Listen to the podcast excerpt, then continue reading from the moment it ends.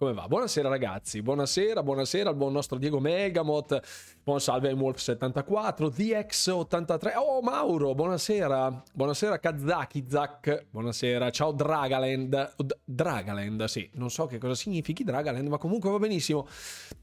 Ah, molto bene, molto bene. Signori, signori, buonasera, Mirror Fade, fa, fa freddino? Sì, fa un freddo becco qui da, dalle mie parti.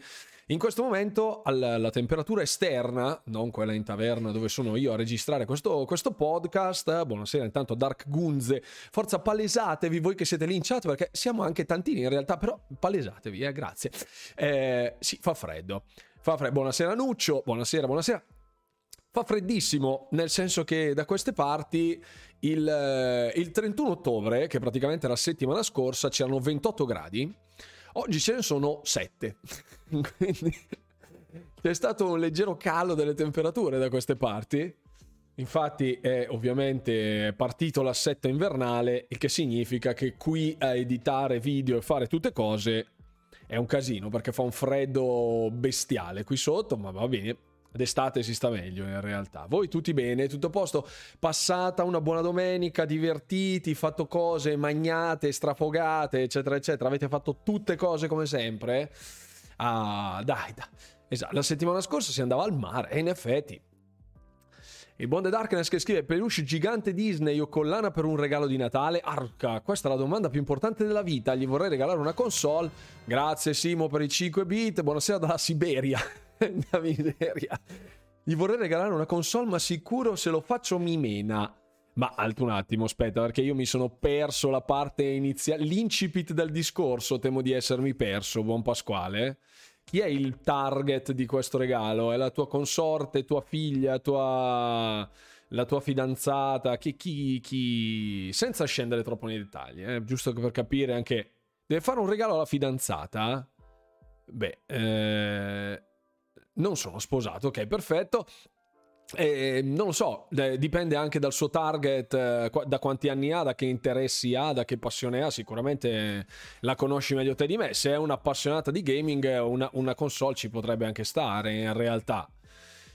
Altrimenti una collana, cioè il peluche gigante Disney credo costi di più di una collana cioè, in generale, meno che tu vada a prenderla con dei brillanti, dei, dei diamanti incastonati dentro, se no solitamente insomma partono dei bei soldoni.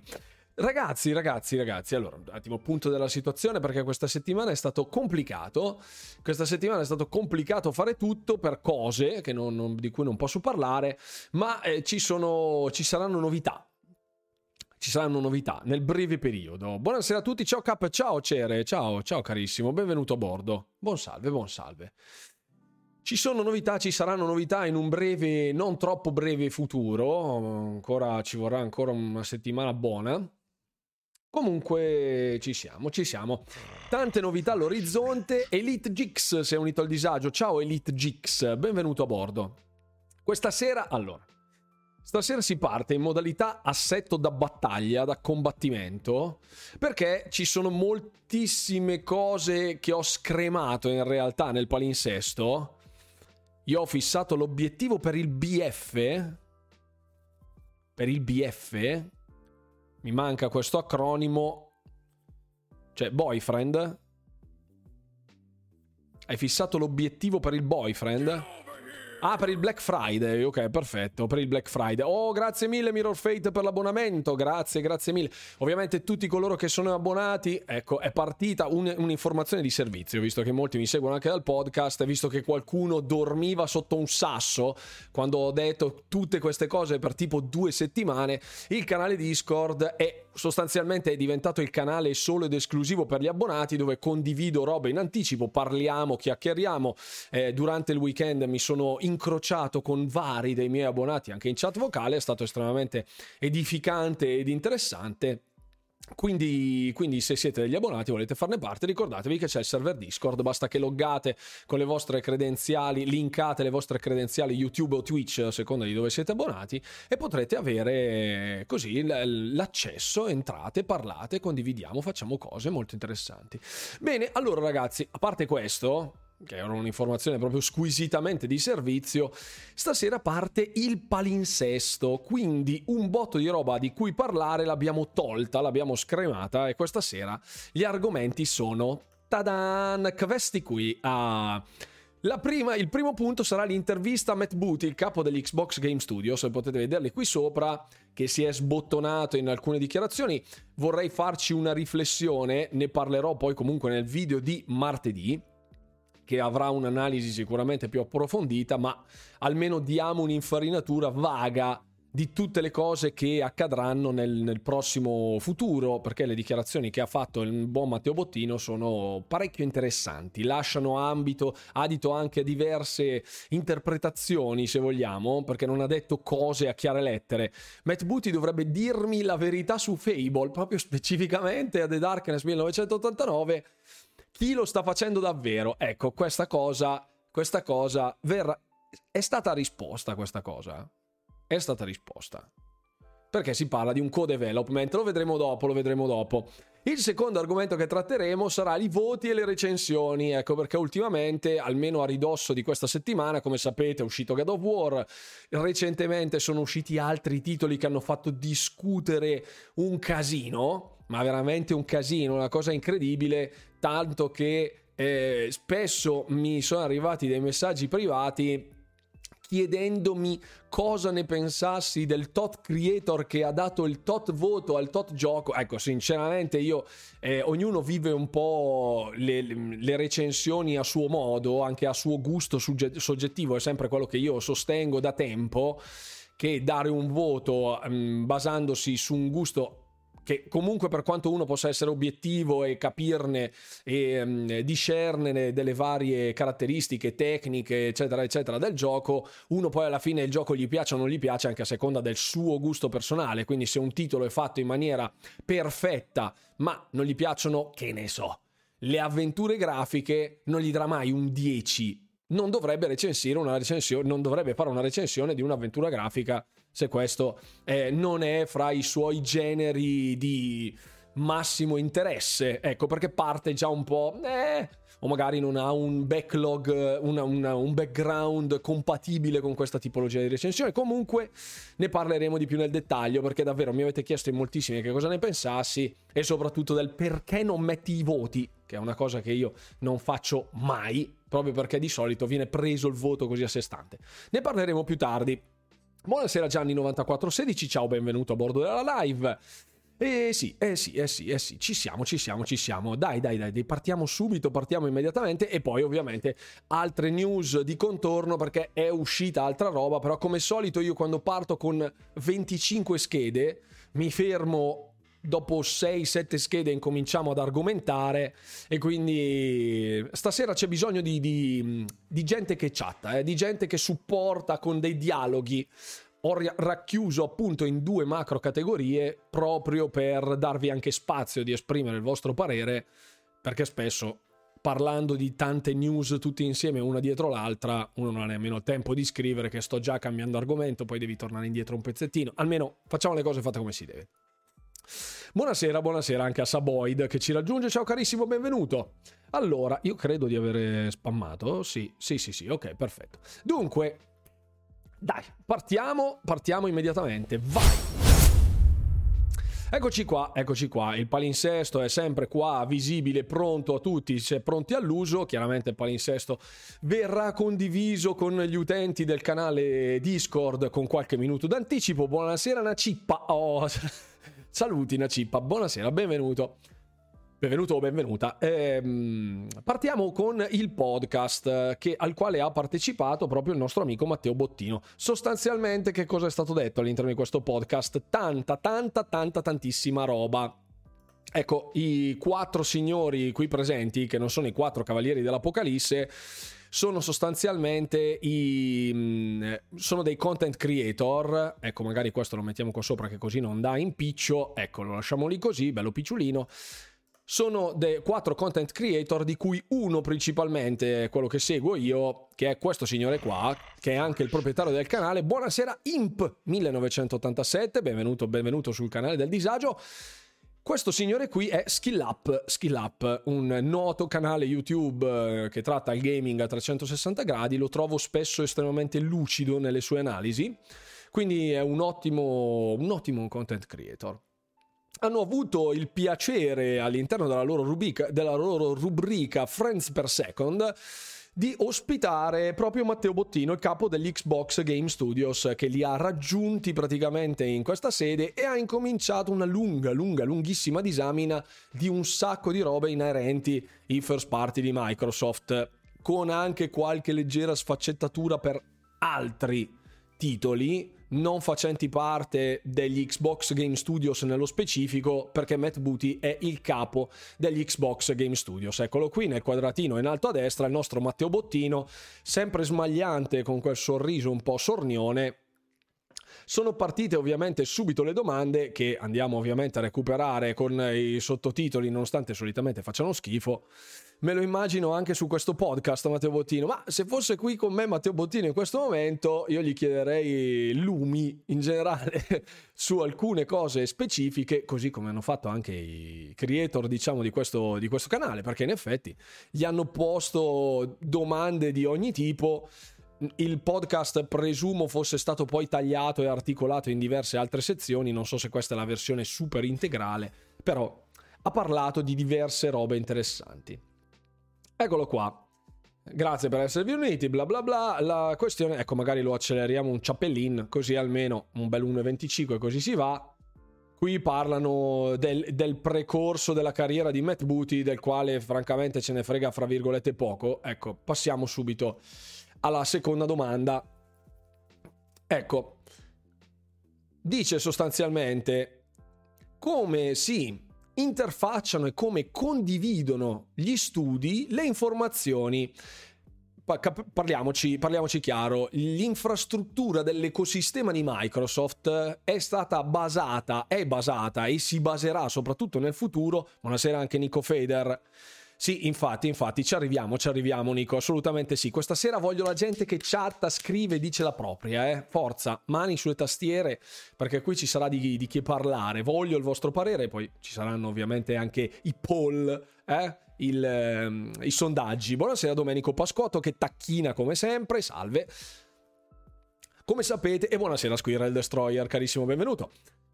Come sapete, l'infrastruttura, come presumo sappiate, l'infrastruttura in generale dell'ecosistema degli, de, del Microsoft Gaming vede due branche attualmente che sono gli Xbox Game Studios e gli Zenimax Media Zenimax Media, meglio nota come Bethesda, ma in realtà Bethesda è solo una parte.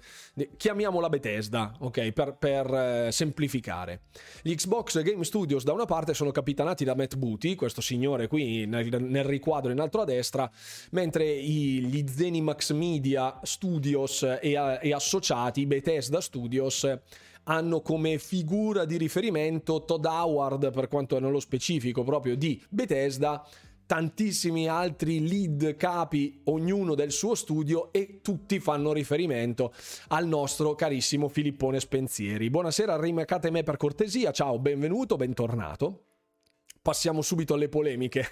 Subitissimo, Domenico. No, ma c'è, c'è, c'è roba intelligente. Allora, premetto, mi è piaciuta, fra virgolette, questa intervista nei confronti di Matt Booty perché si è esposto quanto basta per mixare le sue responsabilità e le sue aspettative nei confronti dei giocatori, della fanbase e nei confronti degli studi. Quindi il suo ruolo è quello un po' di fare da ponte ehm, fra i vari studi, fra la player base e ricevere il feedback da parte della player base e poi andare ad interagire anche con gli studi per cercare di focalizzarsi sulle cose, sugli elementi chiave, parlando proprio di Halo Infinite che è stato uno dei punti centrali, fra virgolette, ho sentito nominare Todd Howard, non posso esimermi ric- da ricordarci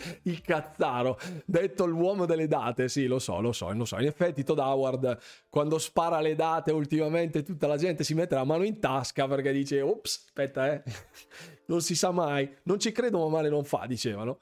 Comunque, ecco, per quanto riguarda proprio, proprio Todd Howard, buonasera Andrea 34, Andrea G, scusate. Per quanto riguarda Todd Howard non è parte di questa discussione per quanto concerne Bethesda in generale, l'unica cosa che è stata detta, la vedremo poi comunque dopo, è che Starfield uscirà successivamente a Redfall. Quindi Redfall uscirà per prima rispetto a Starfield, tutto lì. Questo è quello che è stato condiviso, nient'altro. Lui parla per gli Xbox Game Studios, non è Phil Spencer lui, quindi lui parla un po' dei cavoli suoi, sicuramente eh, verranno condivise anche le scalette, le date di uscita dei vari titoli fra i vari studi per evitare spiacevoli accavallamenti, come abbiamo visto anche durante l'evento di Age of Empires 4 con il video di Redfall, quindi gli studi che sono completamente disgiunti. Speriamo che questa nuova ehm, presa di coscienza e anche apertura al pubblico sia, sia utile che ne pensi di Halo Infinite? Dici che la saga è arrivata alla fine, ci sarà un reboot, continuerà il piano di supporto all'IP decennale. Ho visto ultimamente dei video americani che sostenevano che non sviluppo un Halo in Unreal Engine 5. Gazzate? Ne parliamo. Ne parliamo senza problemi. Belle così, dai, dai, dai. Sì, sì, sì, sì, sì, sì. Ne parliamo quando arriviamo al capitolo di Halo Infinite, ne parliamo immediatamente. Allora, qui nell'analisi di come cooperano, di come collaborano proprio all'interno dell'ecosistema di Microsoft i vari studi, ha evidenziato come ci sia una coordinazione, ad esempio, con The Coalition per quanto eh, concerne Unreal Engine e eh, stiano ad esempio condividendo quelli di Coalition anche con altri titoli che stanno sviluppando. In Unreal Engine 5 fa il nome di Perfect Arc fa il nome di Sea of Thieves ma in realtà Sea of Thieves non è chiaramente sviluppato in Unreal Engine 5 ma in Unreal Engine 4 e ci sono tanti altri studi tra i quali State of Decay ecco che lo mm, cita proprio in questo momento con um, un punto chiarificatore per quanto concerne Undead Labs Undead Labs infatti è in stretta collaborazione proprio con The Coalition, in quanto è il, uno dei titoli, i prossimi first party, probabilmente non so se i più prossimi all'uscita, che utilizzeranno Unreal Engine 5 c'è una condivisione da parte di um, The Coalition proprio nei confronti di Undead Labs, diceva, ecco, parlava della share technology, quindi um, la comunicazione bidirezionale fra studi in termini di risorse, di idee, di tecnologie per cercare di far fruttare più possibile il know-how di tanti piccoli studi e metterli al servizio di tanti, di tutti gli studi sostanzialmente. Quindi, a parte questa, questo fermo immagine dove Matt Booty sembra che abbia visto la Madonna, ma comunque sembra proprio che ci sia una comunicazione parecchio solida fra gli studi e Microsoft li abbia messi in pista in prima battuta parlando proprio di ecosistema in generale. E in un futuro chiaramente all'interno di questa super equazione ehm, dove ci sono tantissimi attori, tantissime variabili anche, tantissimi elementi, quindi i vari studi, i vari publisher, perché quando arriverà Activision Blizzard anche lì ci sarà da integrarli all'interno del nuovo meccanismo di Microsoft, si preannuncia un futuro di ampie collaborazioni fra i vari studi che secondo me porteranno a, un, a una spinta ha un boost produttivo dal mio punto di vista. Cioè, ehm, nel momento in cui uno studio, fra virgolette, è scarico, passatemi il termine, come abbiamo visto ad esempio con ehm, Forza Horizon, con, con Playground Games, in realtà la collaborazione fra i vari studi, fra cui anche Turn 10 che utilizza lo stesso motore di gioco, quindi non, usa il Forza Engine, non usano il, l'Unreal Engine 5, questi due studi sono accomunati dal motore grafico sostanzialmente. E quindi la tecnologia la conoscono bene entrambi nel momento in cui un team è più in sofferenza per la produzione di contenuti, c'è un team di supporto che ha la possibilità di eh, supportare il team in difficoltà. Chiaramente con gli engine proprietari di Microsoft o di Bethesda, nel caso appunto il Creation Engine piuttosto che l'ID Tech di, di software e compagnia cantante, quando ci saranno nuove, mh, nuove infornate di titoli, gli altri team potrebbero aiutare i team impegnati proprio condividendo la tecnologia e sapendo effettivamente cosa sia necessario perché hanno già un know-how di questa tecnologia e quindi è una cosa che, che secondo me ce la fa, ce, ce, ce, la si, ce, la si, può fare, ce la si può fare. Messa così, almeno sulla carta, è una collaborazione molto interessante. Ah, riecco il buon Diego che Team ha smesso di rompere, perfetto. Ok, riprendo, riprendo. Per me The Coalition tecnicamente, i migliori tecnicamente parlando, sì, sì, posso essere d'accordo. Esiste qualche news su Gear 6, scrive Sebastiano 1709. No, purtroppo su Gear 6 non c'è nulla nulla al momento. Sappiamo che c'è un nuovo Gears eh, in sviluppo, un nuovo capitolo della saga. Eh, sarà basato su Unreal Engine 5, ma non si sa niente. Niente release date, niente tipologia, niente zero. Niente assolutamente. Il vuoto cosmico. Faccio una riflessione che non c'entra nulla con la console war. Vedendo i dati di vendita di PS4 che sono 117 milioni e poi le vendite delle sue esclusive dove God of War ha 20 milioni di vendite, ma, ma le altre fanno fatica ad arrivare a 10 milioni, meno del 10%. La mia riflessione è, sono davvero così importanti le esclusive nel 2023?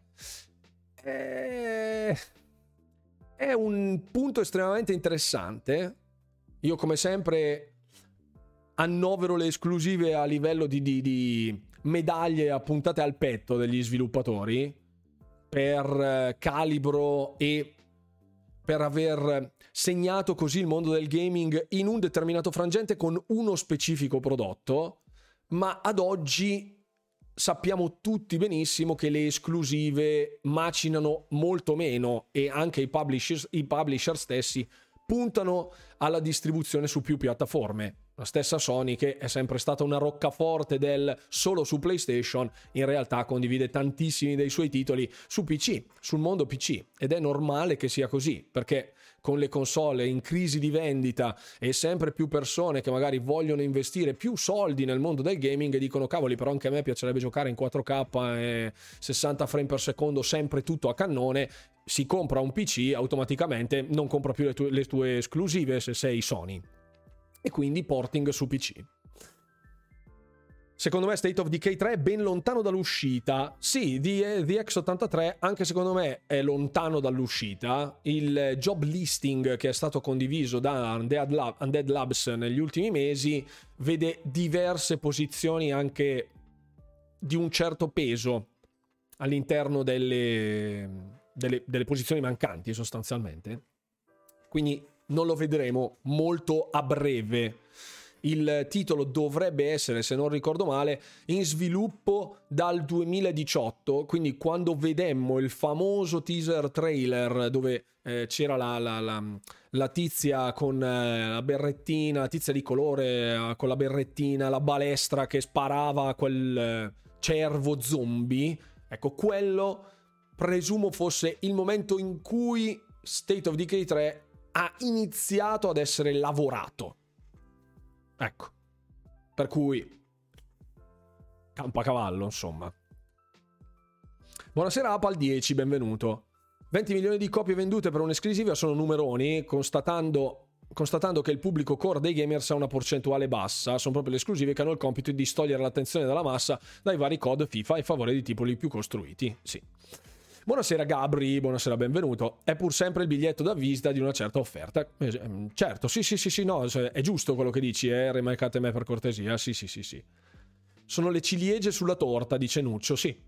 Concordo, concordo. È una medaglia da puntarsi al petto.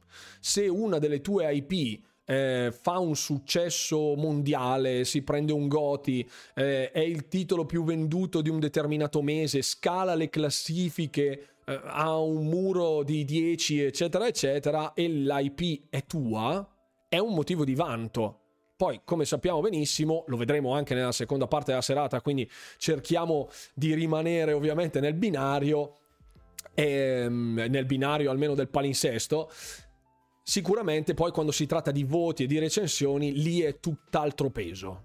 Cioè, lì, al, lì la, l'IP, l'esclusiva ha un peso quando incomincia a incassare votazzi grossi, mentre se oppure ha un peso estremamente negativo quando incomincia a incassare i brutti voti. Quindi lì hanno dei pesi specifici le esclusive, in termini di dati di vendita no. E ti dirò di più, ne parliamo anche direttamente qui all'interno dei, de, de, dell'intervista sugli Xbox Game Studios, perché si è parlato di Grounded. Si è parlato di Grounded che ha raggiunto i 14 milioni di giocatori. 14 milioni di giocatori per una IP costruita da 15 persone, un first party di 15 persone, è un successo planetario. perché se pensate più o meno il rapporto appunto significa che il titolo, per quanto sia stato sviluppato da una piccola cerchia di sviluppatori molto appassionati, molto competenti anche nel lavoro che stavano eh, portando a termine, a conclusione, è stato prodotto in diversi anni e così via dicendo, quindi saranno sparpagliati questi 14 milioni di giocatori nell'arco del ciclo vitale, ma comunque 14 milioni di giocatori per un IP di 14 persone, di 15 persone, è un numerone, è una cosa gigantesca. Quindi io personalmente vedo sempre i numeri come numeri, numeri sterili, asettici, poi sta a noi trarne delle conclusioni, farci una riflessione sopra. Un COD che vende 14 milioni di, di, copie fa schifo.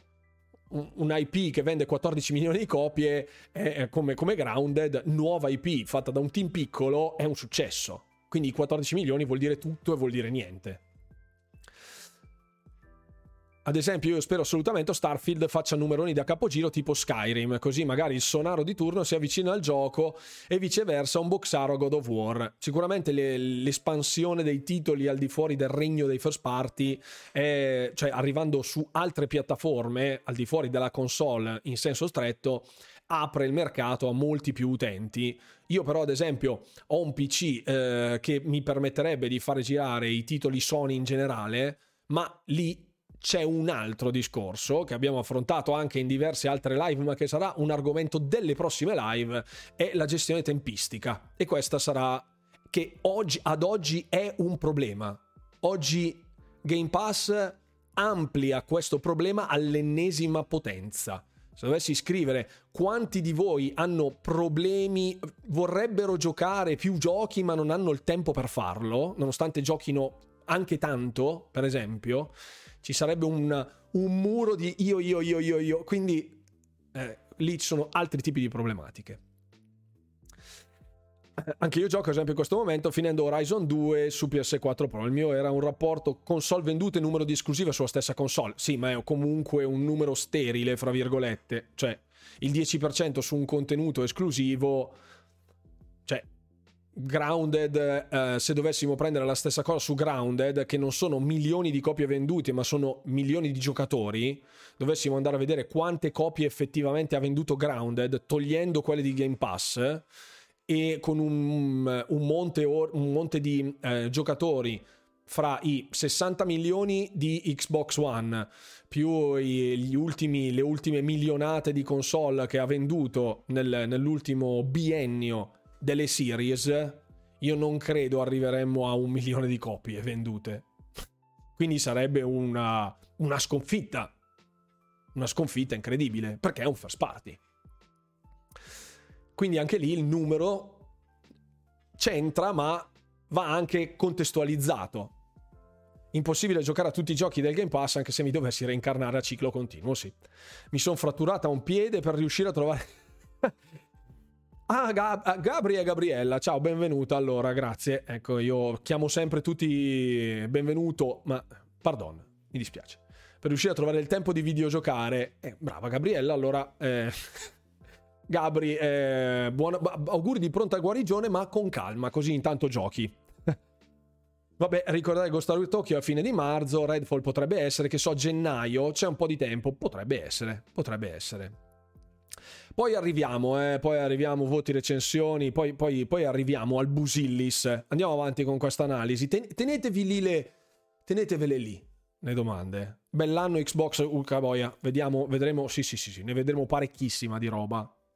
Poi le riprendiamo, eh. Tenetevi tutte queste considerazioni perché, ecco, God of War è stato uno dei momenti esatti l'uscita delle recensioni di God of War è stato uno dei momenti precisi nel quale ho detto ok, trattiamo finalmente sto discorso delle recensioni con la mia community, perché bisogna fare un attimo di chiarezza, secondo me. La collector di Starfield è già uscita? No. Aspetto solo Pentiment, non solo tu, caro mio. Dai, dai, dai. Allora, E quindi c'è questa condivisione fra i vari studi, dicevamo appunto. Quindi torniamo in pista, torniamo in pista sul, eh, sul discorso dei first party. Qui finisce il discorso delle collaborazioni. Qui, ecco, qui ok, qui stava pensando appunto. Bo, bo, bo, qui stava parlando dei titoli. Ecco. Ok, qui parlava di Obsidian e di come ehm, ci sia un, un, occhio di riguardo a qualcosa di innovativo e di come venga associato, fra virgolette, a Xbox Game Pass. Questa è un'altra delle grandi tematiche nelle quali si potrebbe andare a fare una lunghissima disamina veramente gigantesca per esempio su come sull'ecosistema di, eh, di, Sony, ma non lo dico io perché io ad esempio nemmeno le ho giocate queste cose, ma gente che fa i critici, recensori di mestiere, eh, quelli che parlano, fra virgolette, apertamente di queste cose, possono parlare apertamente di queste cose, ehm, ehm, vedono una struttura, un cookie cutter sostanzialmente, cioè lo stampino per i biscotti. Quando un brand ha un, funziona, si cerca di prendere fals- sulla falsa riga il gameplay e cercare di adattarlo ad altri titoli in sviluppo per dargli quell'appeal. È un dato comune, questo non è un discorso di, di console war, eccetera, eccetera, non ce ne frega assolutamente nulla, ma eh, è chiaro che ci siano... A fine live ha detto che svela la data di che? Di FIFA 23 nel Game Pass. Buonasera Fix, ciao, benvenuto a bordo della live. Sei veramente una brutta persona, Fix. Simpatico, eh, caro ragazzo, un abbraccio a mio caro Fix, però, però, però, basta. Comunque, comunque, ehm, dicevamo appunto in, in, tema di come il Game Pass porti varietà all'interno dell'ecosistema, tanti titoli per vendere devono ricalcare, fra virgolette, una struttura già battuta, una strada già battuta e che funziona un titolo come Pentiment, cioè un'avventura grafica bidimensionale con un appeal praticamente nullo sulla grafica fotorealistica, su tutto quello che è lo standard di pubblicazioni odierne, cioè dove deve, tutto deve tendere al fotorealismo o con eh, una conduzione artistica ben, deline- ben delineata in termini proprio puntando al realismo o al eh, Pixar, Pixar style, cioè il cartone, tre, l'animazione 3D con grandissimo appeal tutto quello che non è queste due categorie solitamente viene un po' bistrattato. Tantissimi titoli ancora ad oggi,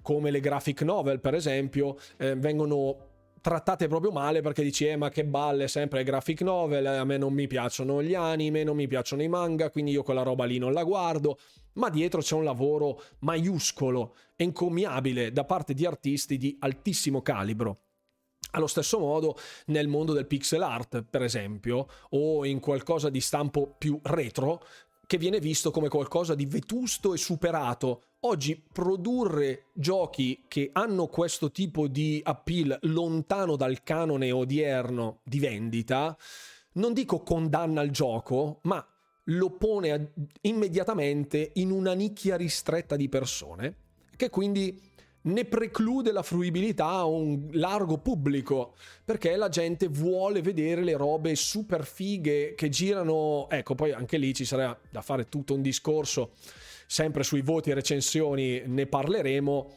Grafica, fps, risoluzione, ray tracing tutte queste fantastiche feature promesse nella nuova generazione di console promesse nell'arco della nuova generazione di console e ancora non arrivate con tutto ciò che ne è conseguito. Anche lì faremo un discorso per tirare due, due, righe e stare all'interno di queste due righe e cercare di fare un confronto. Buonasera Maffino98.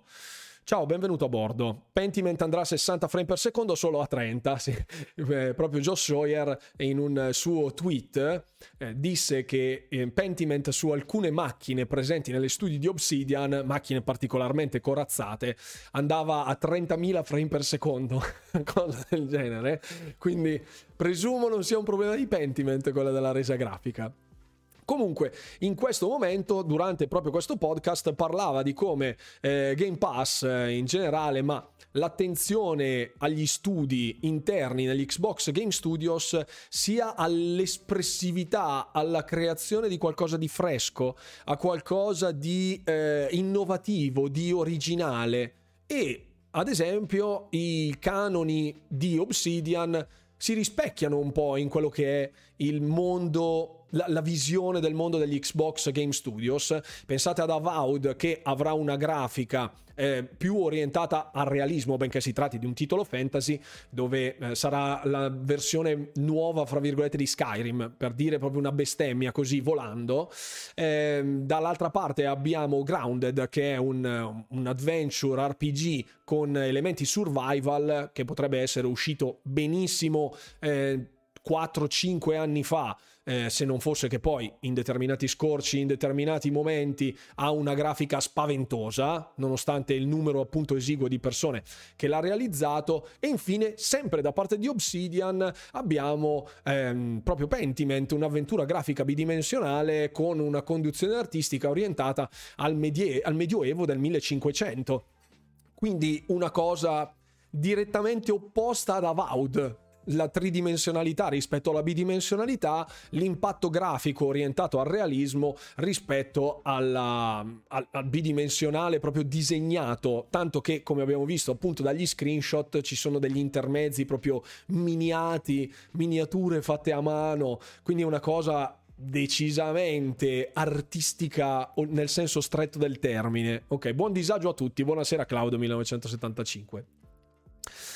Quindi, prossimo gioco di Obsidian adimensionale. Niente, sarà un audiolibro il prossimo.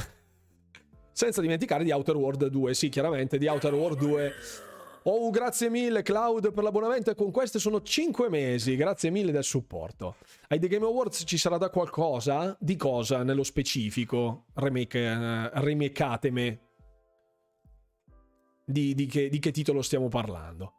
Al 100%? Dipende di che cosa si sta parlando, eh un annuncio ma allora il palco dei The Game Awards serve alle pre- le premiazioni servono, ma sostanzialmente è uno showcase di roba nuova o di date di release e poi viene conferito uno dei premi dei Game of the Year tramite The Game Awards. Ma come sapete, il premio dei Game of the Year non è una cosa esclusiva dei The Game Awards, ce ne sono un boato di Game of the Year, quindi sì, sono i più celebri da un certo punto di vista proprio perché c'è un palco con, un, con uh, Geoff Keighley e compagnia cantante che presentano titoli in arrivo, annunci, dettagli, contenuti esclusivi e anche le premiazioni, quindi può essere che ci sia qualcosa. Overdose, Overdose, qui è stato liccato qualcosa di Overdose, ma mm, lo vedremo se ci arriviamo al terzo punto del palinsesto, perché già così come siamo, manca 20 alle 10, quindi è già 40 minuti che siamo qui a parlare, siamo ancora al punto 1 ragazzi, io ve lo dico, ve lo dico, ve lo dico. Ma proseguiamo, proseguiamo così a sprombattuto. Eh, sarò in live per i Game Awards? Dipende, dipende, può essere, Può essere, ci sto, ci sto pensando, perché poi come sempre ehm, il mio focus chiaramente non è quello della live di Twitch, ma è il canale YouTube. Mm, potrei farcela, potrei farcela. Vi terrò aggiornati chiaramente sui miei canali social, Instagram, eh, il canale Telegram delle notizie, il canale Discord per gli abbonati, ovviamente se siete abbonati se ne può parlare lì comodamente. Ho bisogno di High on Life, dice Nacipa, arriva, arriva, 13 dicembre High on Life, dai, forza, è qua, è qua, è lì. Andiamo avanti. ok, um, vediamo. Vediamo che cosa dice. Ok, sì, stava parlando appunto ai suoi detrattori come la in merito alla game ownership. Ok, qui si è parlato della game ownership perché sostanzialmente pagate un servizio che non vi dà nulla, ok? E ehm, in un certo senso questa domanda è legittima, ma dimentichiamo anche che qualsiasi tipo di supporto, eh, anche fisico, che acquistiamo, se è basato su un'infrastruttura multiplayer, basato sui server, anche se siamo proprietari del disco, non siamo proprietari di nulla in generale, come abbiamo visto appunto recentemente con Babylon's Fall, ma eh, come è stato anche per altri titoli. Oh, grazie mille Sogno per l'abbonamento, che si abbona per la prima volta, grazie infinite e benvenuto sul canale ovviamente, benvenuto benvenuta perché qua come sempre io le cicco tutte quando dico benvenuto è maschio, perfetto. Allora, proseguiamo, parlava appunto della game ownership e, ehm, da un punto di vista di business model quali, critici, quali, quali, criticità ha evidenziato, vede delle, delle, parti negative rispetto al Game Pass e ehm, ecco, voglio dire le, le, le frasi adatte. Esatto, sostanzialmente quello che dice lui è che non vede un Game Pass con, eh, il Game Pass come qualcosa di negativo, ovviamente perché lui è, eh, un, eh, è il capo degli Xbox Game Studios, quindi chiaramente non ne vede delle criticità, ma vede il Game Pass come un punto nevralgico sul quale far girare tutta una serie di potenziali fruitori quindi tramite i vari supporti eh, hardware che ospitano il Game Pass, PC, il eh, mobile gaming, i televisori, eh, i, famosi, che, i famosi cloud console che arriveranno prossimamente e ovviamente le console che ci siamo in casa, eh, ruo- che abbiamo in casa, ruotano tutte intorno al mondo di Game Pass che è il punto nevralgico di tutta la strategia di Microsoft. Quindi a prescindere del game ownership che aveva suggerito appunto il content creator, eh, mh, mm, non, non, ne vede una, non lo vede come una criticità perché dà la possibilità a tutti di giocare a prescindere del dispositivo, a prescindere del medium di fruizione, del metodo di fruizione a seconda del proprio hardware, dei vari eh, generi preferiti, perché anche lì si parlava delle potenziali, ehm, dei potenziali flop che potrebbe avere il Game Pass, che potrebbe avere un titolo e di come il Game Pass va un po' a salvare la baracca perché fa scoprire un sacco di titoli che nessuno avrebbe mai acquistato. Io mi immagino immagino Pentiment se non fosse sul Game Pass non so quanti si, si azzarderebbero nel 2022 a comprare un'avventura grafica bidimensionale non farebbe sicuramente numeri stratosferici che ci si aspetterebbe da un first party appunto stavamo dicendo. Quindi benvenuto come Boris insegna. Niente spoiler signori. Niente spoiler che non ho visto ancora niente eh? mi raccomando. Ecco and all be all, right? Like we are uh, still going to sell games, so if owning is the game is important, ok, c'è qualcosa che c'è ancora più grande rispetto al possedere il gioco, cioè qual è la tua scelta, la tua possibilità di scelta. La possibilità di scegliere cosa, cosa fruire, come fruirne, dove fruirne è maggiore rispetto a quello di possedere il gioco. Anche perché poi, ripeto, io personalmente a tutti i titoli che ho finito su Game Pass ne ho comprati pochissimi, ma c'è gente che compra un mese di Game Pass, se ne gioca una fucilata in cloud, ne prova tipo 150 e i tre che gli piacciono se li compra e se li gioca, disattivando il Game Pass costando 20 euro, avendo il nome di Obsidian, magari sì. Sì, ma lo mettono in vendita a 20 euro perché hanno bisogno di metterlo a 20 euro o perché è un bait di mercato per far vendere eh, e in realtà il gioco costa molto di più, ma essendo all'interno di Game Pass, essendo un first party foraggiato da Microsoft, non hanno bisogno di alzare il prezzo? Anche lì sono tutte domande che si potrebbero fare. Diversi approcci, diverse scelte per il consumatore, secondo me è il top. Ma sì, ma poi alla fine i numeri danno ragione a questa visione c'è un, una sorta di preoccupazione nell'immediato futuro e questo, qui vabbè stava parlando di World of Tanks, stava, si stava parlando in, nel forum eh, un paio di giorni fa del discorso del Family and Friends, dell'abbonamento di Family and Friends. Come sapete, ad oggi, questo è una, una, piccola parentesi, a prescindere dal discorso che stiamo facendo in questo momento, per il Family and Friends, nel piano Family and Friends che entrerà eh, in vigore probabilmente l'anno prossimo, a questo punto, non era fatta menzione della condivisione dei giochi di proprietà mentre ad oggi con i titoli digitali e acquistando, l, utilizzando la condivisione account, la condivisione account personale, cioè la Xbox Home, c'è la possibilità di usufruire anche dei titoli in digitali, dei giochi del proprietario che fa la condivisione, mentre tramite Friends and Family questa cosa non è specificata.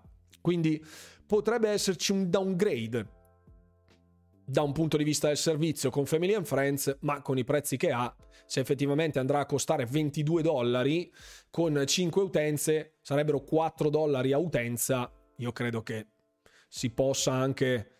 Si po- eh sì, c'è qualche paletto sicuramente, sicuro, sicuro. Mbadumbamba, buonasera, buonasera, benvenuto, benvenuta. Game Pass è un apostrofo verde tra le parole family e friends. buonasera, Iera Plisken. Buonasera. Mica sono una Hollus, infatti, assolutamente. Anzi, sempre sostenuto il fatto che ci sia del business che fa muovere tutti gli ingranaggi, altrimenti non lo farebbero certo per, benefic- per beneficenza.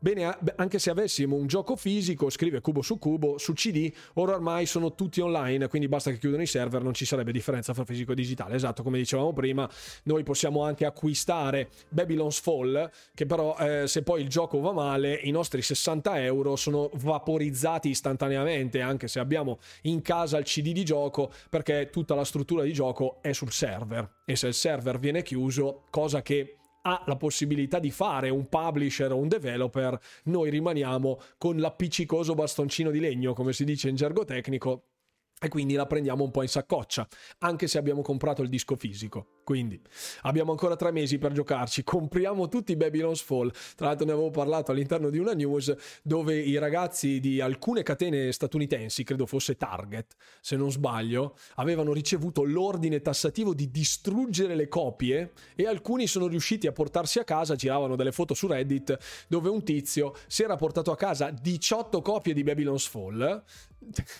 al prezzo di 18 centesimi di dollaro, quindi un, un, centesimo di dollaro a copia. Probabilmente gli servivano le custodie, quello era quello che aveva detto appunto il, l'autore di questo scatto, dove si vedeva sul letto una spianata di Babylon's Fall e c'era lo scontrino con su scritto Babylon's Fall 0,01 eh, dollari per 18. C'era scritto. Quindi, buonasera Hawkeye. Benvenuto a bordo. Dici che questo approccio, al di là dei guadagni, riesca ad incrementare la platea videoludica? Non vorrei dire indottrinare, ma quasi far scoprire altri giochi oltre a quelli mainstream alla massa. Tu che ne pensi?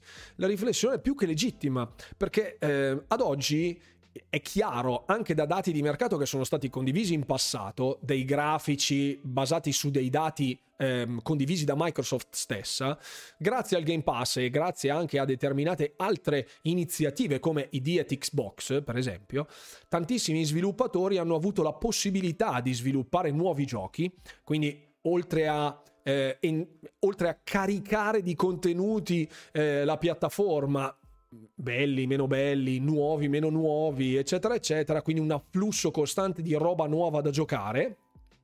Ha anche garantito notevoli introiti agli sviluppatori e dei dati comprovati mm, che certificavano l'incremento di acquisto di contenuti per gli abbonati stessi di Game Pass. Quindi paradossalmente l'opposto di ciò che faccio io. Io ho il Game Pass e non compro nulla oltre all'abbonamento del Game Pass.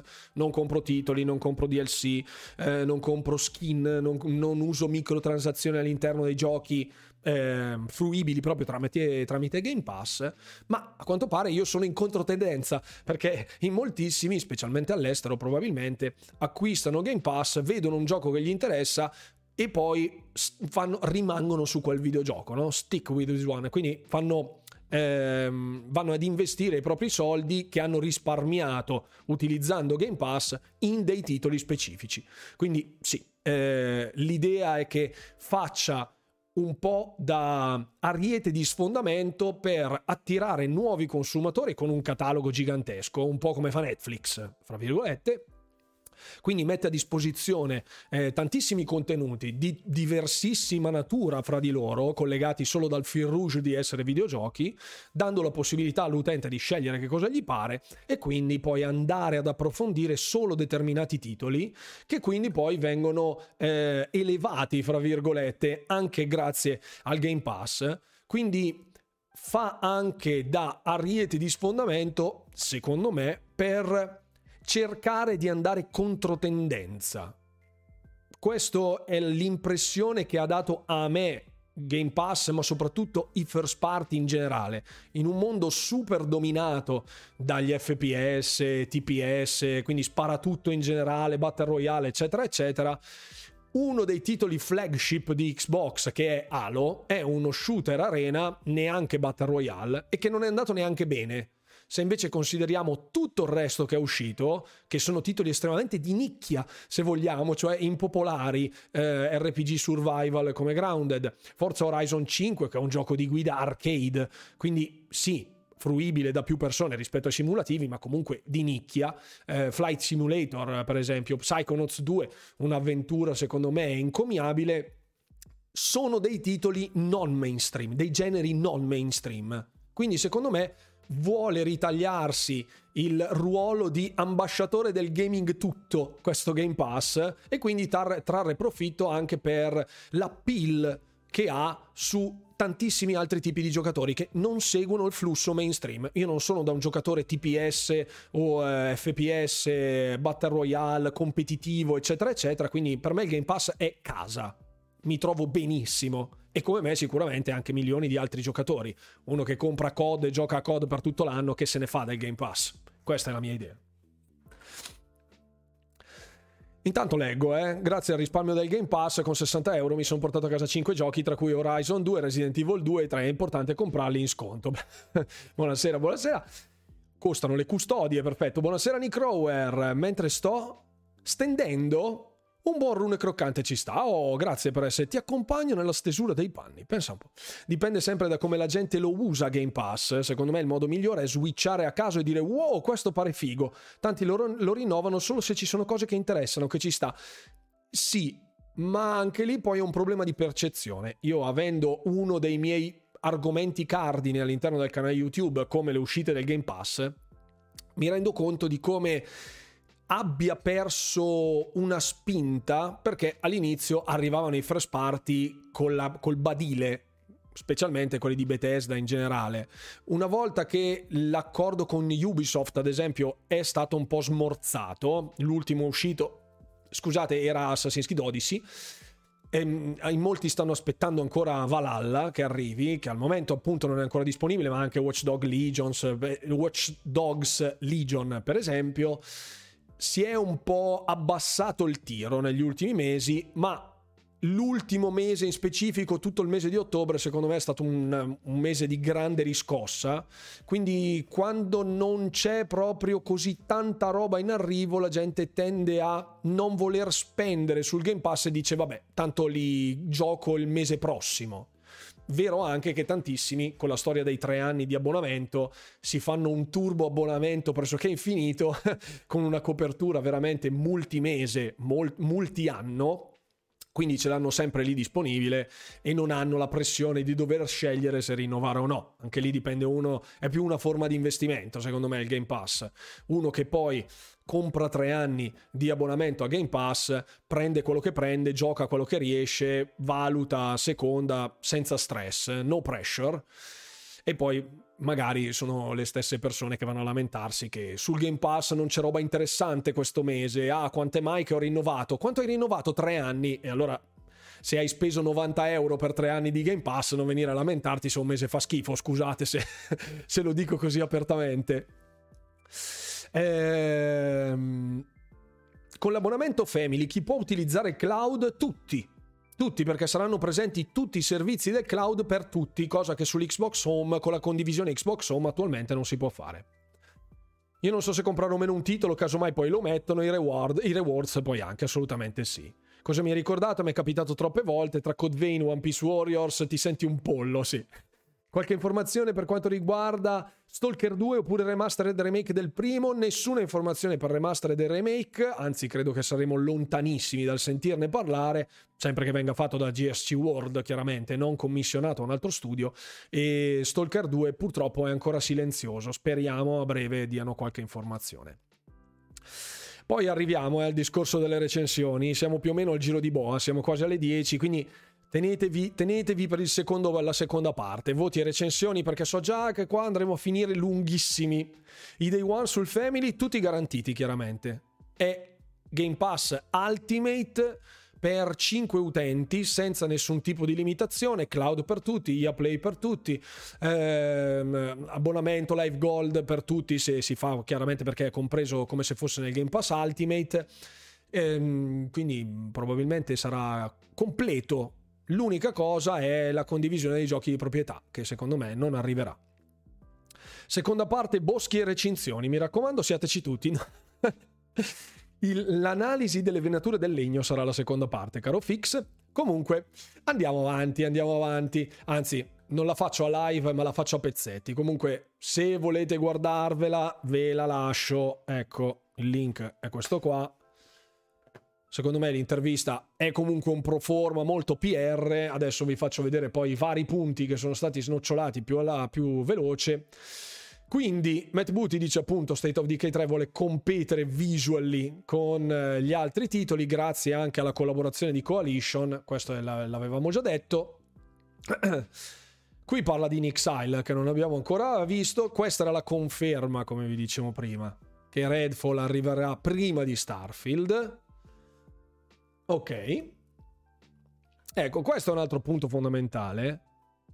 La condivisione da Ultimate Family eh, ci sarà una conversione, non si sa in che rapporto ci sarà una conversione, quindi chi avrà l'abbonamento eh, Game Pass Ultimate e vorrà convertirlo a Game Pass eh, Family and Fre- Friends and Family dovrà subirà una decurtazione del suo abbonamento attuale proprio per la differenza di prezzo mentre tutti gli altri quindi se uno ha tre anni di Game Pass probabilmente ne avrà due una roba del genere di Game Pass Friends and Family mentre coloro che vogliono entrare all'interno di un gruppo già creato non devono essere titolari di nessun tipo di abbonamento, altrimenti non potranno entrare. L'ho spiegato anche nel video di oggi di domenica è sempre polemica che potete trovare su mio canale YouTube. Fate punto esclamativo social oppure punto esclamativo YouTube. Ecco, sta passando anche in questo momento, quindi avanti così. Piccola parentesi per Halo Infinite. Allora, la missione di colpa di Matt Booty è stata sicuramente doverosa nei confronti di un'utenza che è stata bistrattata e che ha visto sostanzialmente la debacle verticale di Master Chief, non a livello di contenuti per la campagna single player, che benché sia stata mutilata e ammorbata da vari problemi produttivi dei quali siamo tutti ampiamente a conoscenza, effettivamente per quanto riguarda poi il sostegno al gioco stesso Xbox Game Studios e nella fattispecie 343 Industries sono stati molto molto manchevoli nei confronti dell'utenza. Questa missione di colpa è doverosa per mostrare all'utenza che ci tengono ancora, che quindi rispondendo a una domanda che mi è stata posta precedentemente in chat, non sarà la fine di Master Chief.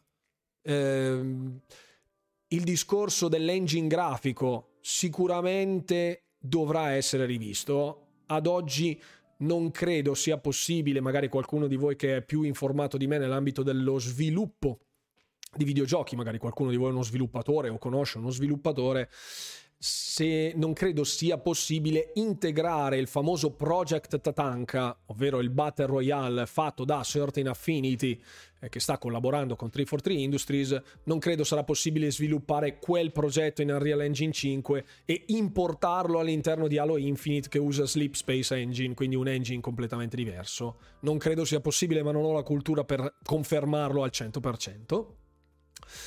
Tuttavia, presumo che in un futuro, visto anche i problemi di gestione di Sleep Space e di come sia anche ostico, fra virgolette, nella, nella, nella programmazione, nella gestione sostanze in particolare, come reportato da diversi sviluppatori, credo ci sarà un cambio di engine grafico, ma non su Infinite. Quindi probabilmente dal prossimo, visto che molti studi first party stanno adottando Unreal Engine, credo ci sarà una collaborazione in tal senso.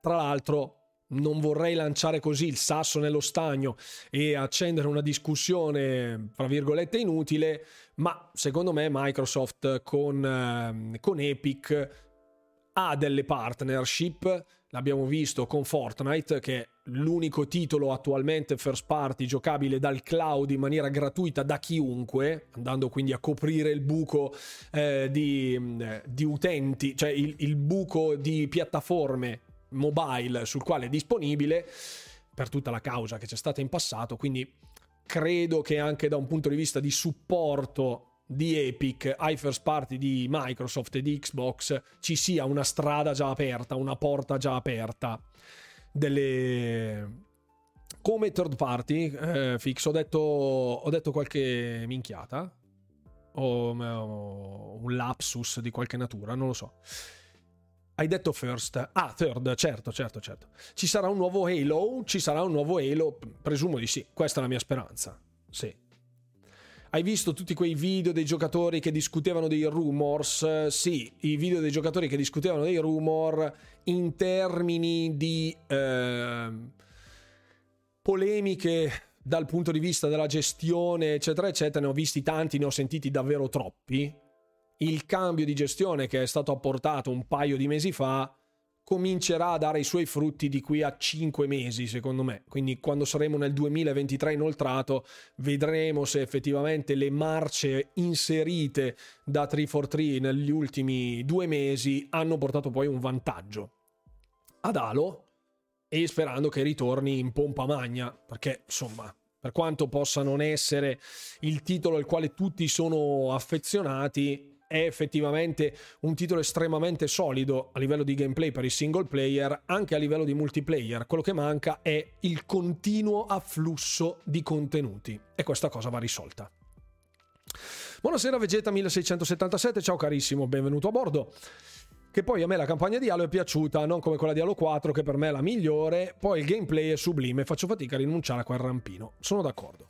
Sono d'accordo ed è il motivo per il quale fa male vedere Halo trattato così.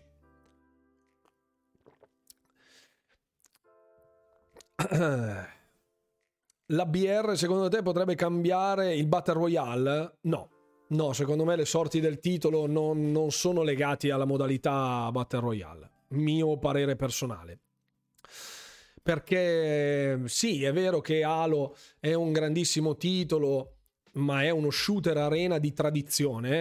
È vero che vanno moltissimo i Battle Royale, ma ficcare dentro a forza qualcosa, un ingranaggio che non fa parte di quella macchina, ho, ho paura. Ho paura. E l'abbiamo visto anche con Battlefield, per esempio, quando si cerca di andare oltre, oltre i limiti, fatto la modalità 128 giocatori, una cosa gigantesca e poi ovviamente è stata tolta quindi secondo me no. Come si chiama quel gioco che deve uscire su Xbox dove il boss è una palla che gira velocissimo? Ehm... Intendi Atomic Heart. Atomic Heart. Arriverà il 21 febbraio 2023. Il Battle Royale l'avevano ficcato dentro a forza. Sì, è vero, scusa, no pun intended ovviamente, caro Fix, effettivamente c'è l'Eliminator che è una sorta di Battle Royale all'interno di Forza Horizon, però. che ne pensi di 343? Chi ha silurato Bonnie Ross? Secondo te avevano bisogno di più tempo? Secondo me sono arrivati al punto in cui l'elefante era nella stanza e era troppo grande per poter essere nascosto e quindi qualcosa è saltato, quindi hanno dovuto staccare la spina in quel momento perché ne andava proprio della loro do- dovevano trovare qualche, un capo espiatorio, magari non è solo colpa di Bonnie Ross, magari è colpa del developer, de- del lead engineer di Sleep Space, eh, non lo so, non so di chi sia la colpa, sicuramente qualche testa è stata fatta mm, saltare perché serviva dare una comunicazione forte all'utenza del tipo ok, le cose così non stanno andando e ci stiamo impegnando per cambiarle quindi dateci fiducia, eccetera, eccetera, quale modo migliore di garantire la fiducia dell'utenza rimasta all'interno di un gioco come far saltare il capo dello studio che in tutto e per tutto è responsabile di ciò che esce dallo studio. Mi ispiri domande, nessun problema. Siamo qui per rispondere alle domande, anzi, giusto, è uno spunto di riflessione. Vedere gente criticare Halo che nella sua modalità single per poi giocare alla compagna di COD che, tolta la graficona, la trama fa abbastanza schifo. Boh, due pesi, due pesi, due misure. Ne parliamo, Nick Rauer. Arriviamo al secondo punto, se ce la facciamo. Avete visto il trailer di Scars Above? No, non l'ho ancora visto il trailer di Scars Above. No. Peccato il doppiaggio russo. ok. Quindi mm, si stanno impegnando per ripristinare un po' il brand in questi giorni con un gioco come Halo Infinite. Il, la consegna del titolo è solo l'inizio. Questa frase è estremamente emblematica, cioè arrivare al, al day one è il primo passo e non l'ultimo, come quelli di una volta. E poi questa frase è stata anche un po' travisata, secondo me. Quindi è chiaro che il mercato stia cambiando in tal senso. Quando esce un gioco non è il traguardo, ma è l'inizio, perché poi la gente da lì vuole di più, vuole più contenuti, vuole più roba. Non è come una volta che comprano il gioco, quello che c'è sul CD è quello che puoi giocare, nient'altro, che allora lì è il traguardo. Quindi vedremo. Il remake di Final Fantasy VII uscirà mai su Xbox? Penso proprio di no. Secondo me Sony l'ha blindato per sempre, sì, fino al 2000 mai. Sì. ok. Quindi hanno risistemato tutto quanto, fatto diversi cambiamenti di come è strutturato il team, quindi probabilmente anche a livello di organigramma, di struttura proprio a livello di personale è stato rivisto.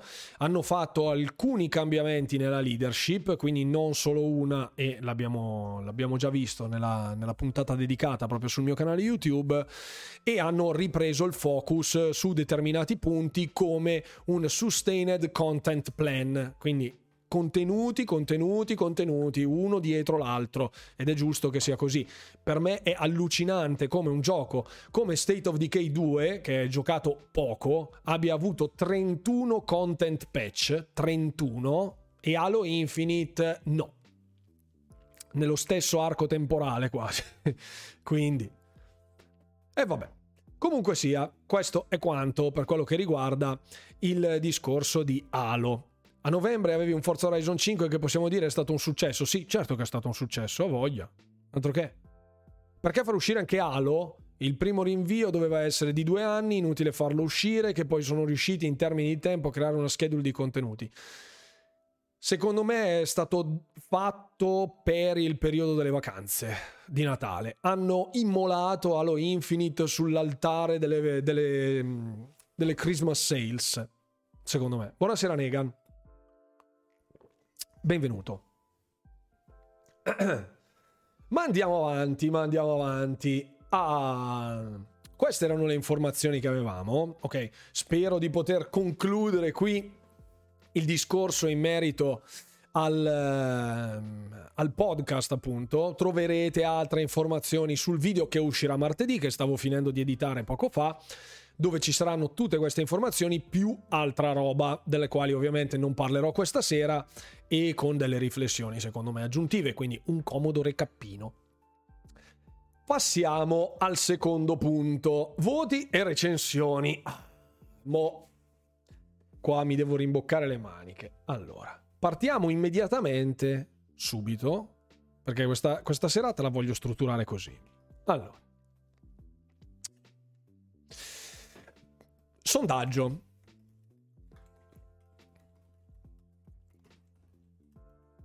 Ok. Eccoci qua.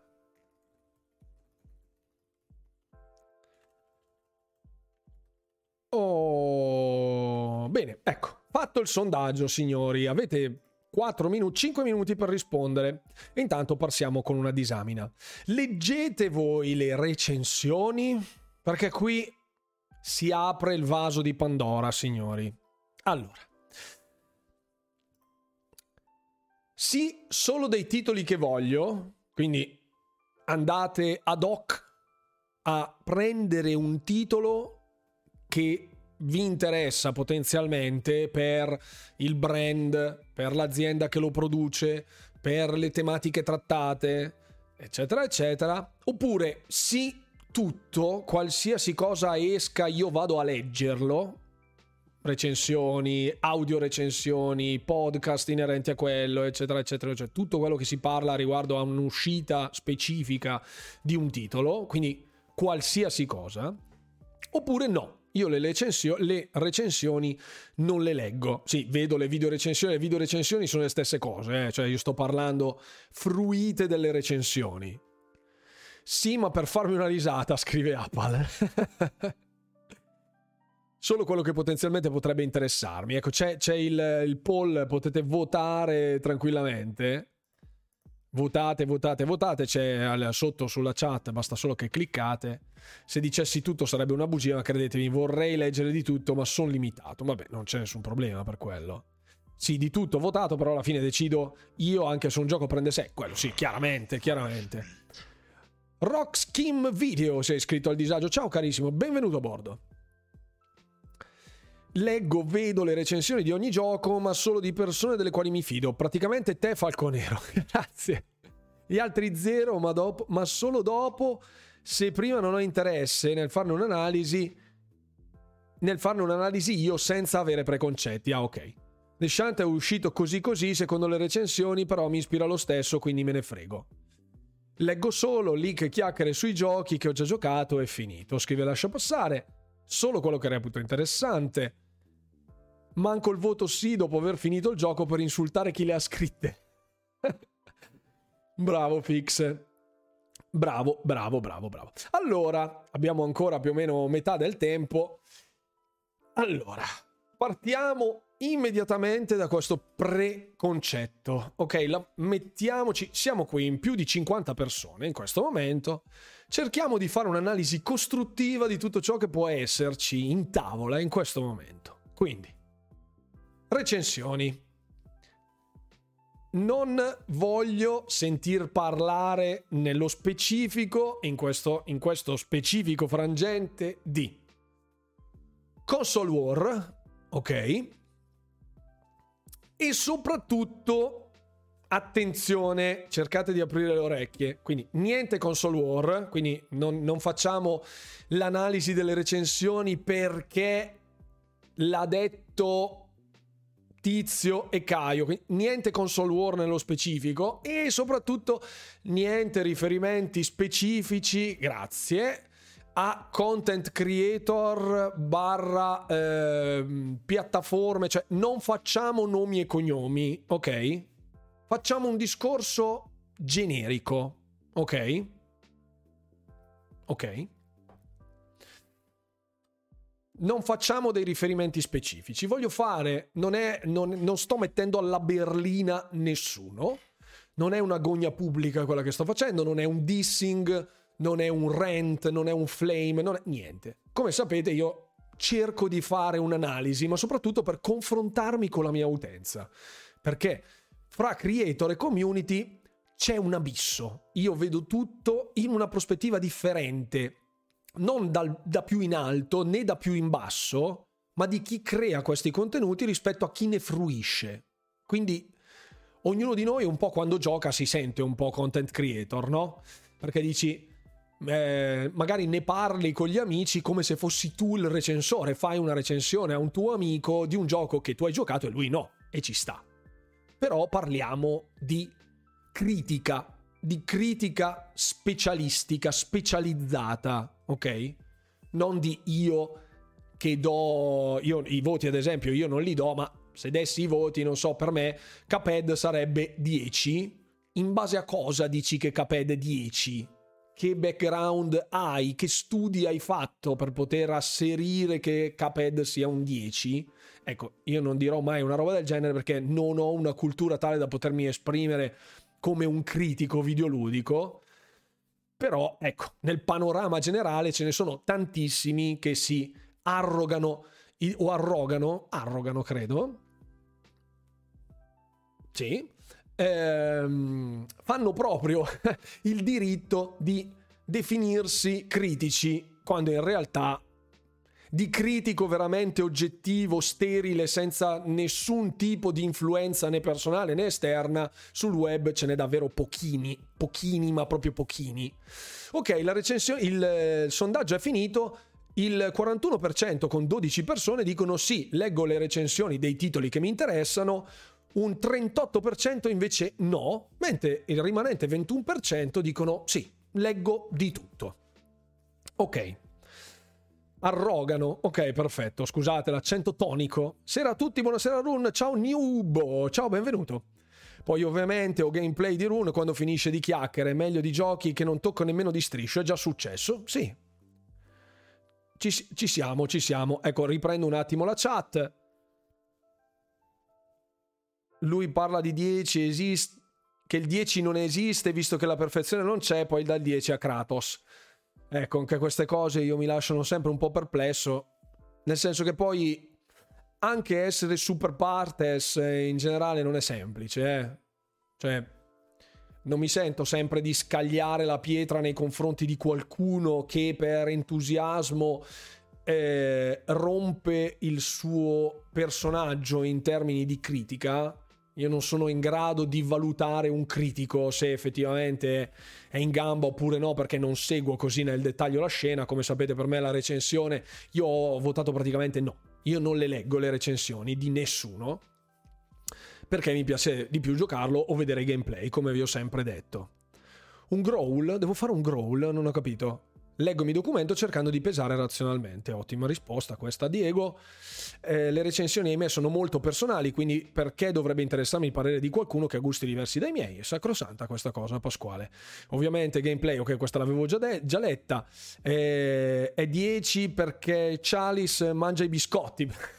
Bravissimo. Le seguo, ma dopo quelle farlocche su Ghost of Tsushima che me ne fecero annullare il, play- il preordine, il gioco in realtà era stupendo Scusate. Le prendo con le pinze, molto lunghe. Vabbè, di critici videoludici su YouTube in Italia ce ne sono due, massimo tre. Il resto sono appassionati con capacità di analisi superiore alla media o semplici intrattenitori. Giusto, anche lì l'infotainment, che è un po' il male di YouTube in generale. Infatti io cerco sempre di dividere le due cose in maniera molto chiara. Quindi Buonasera Arsenico, benvenuto. Eh, c'ho un po' ancora di tosse, ragazzi. Scusate.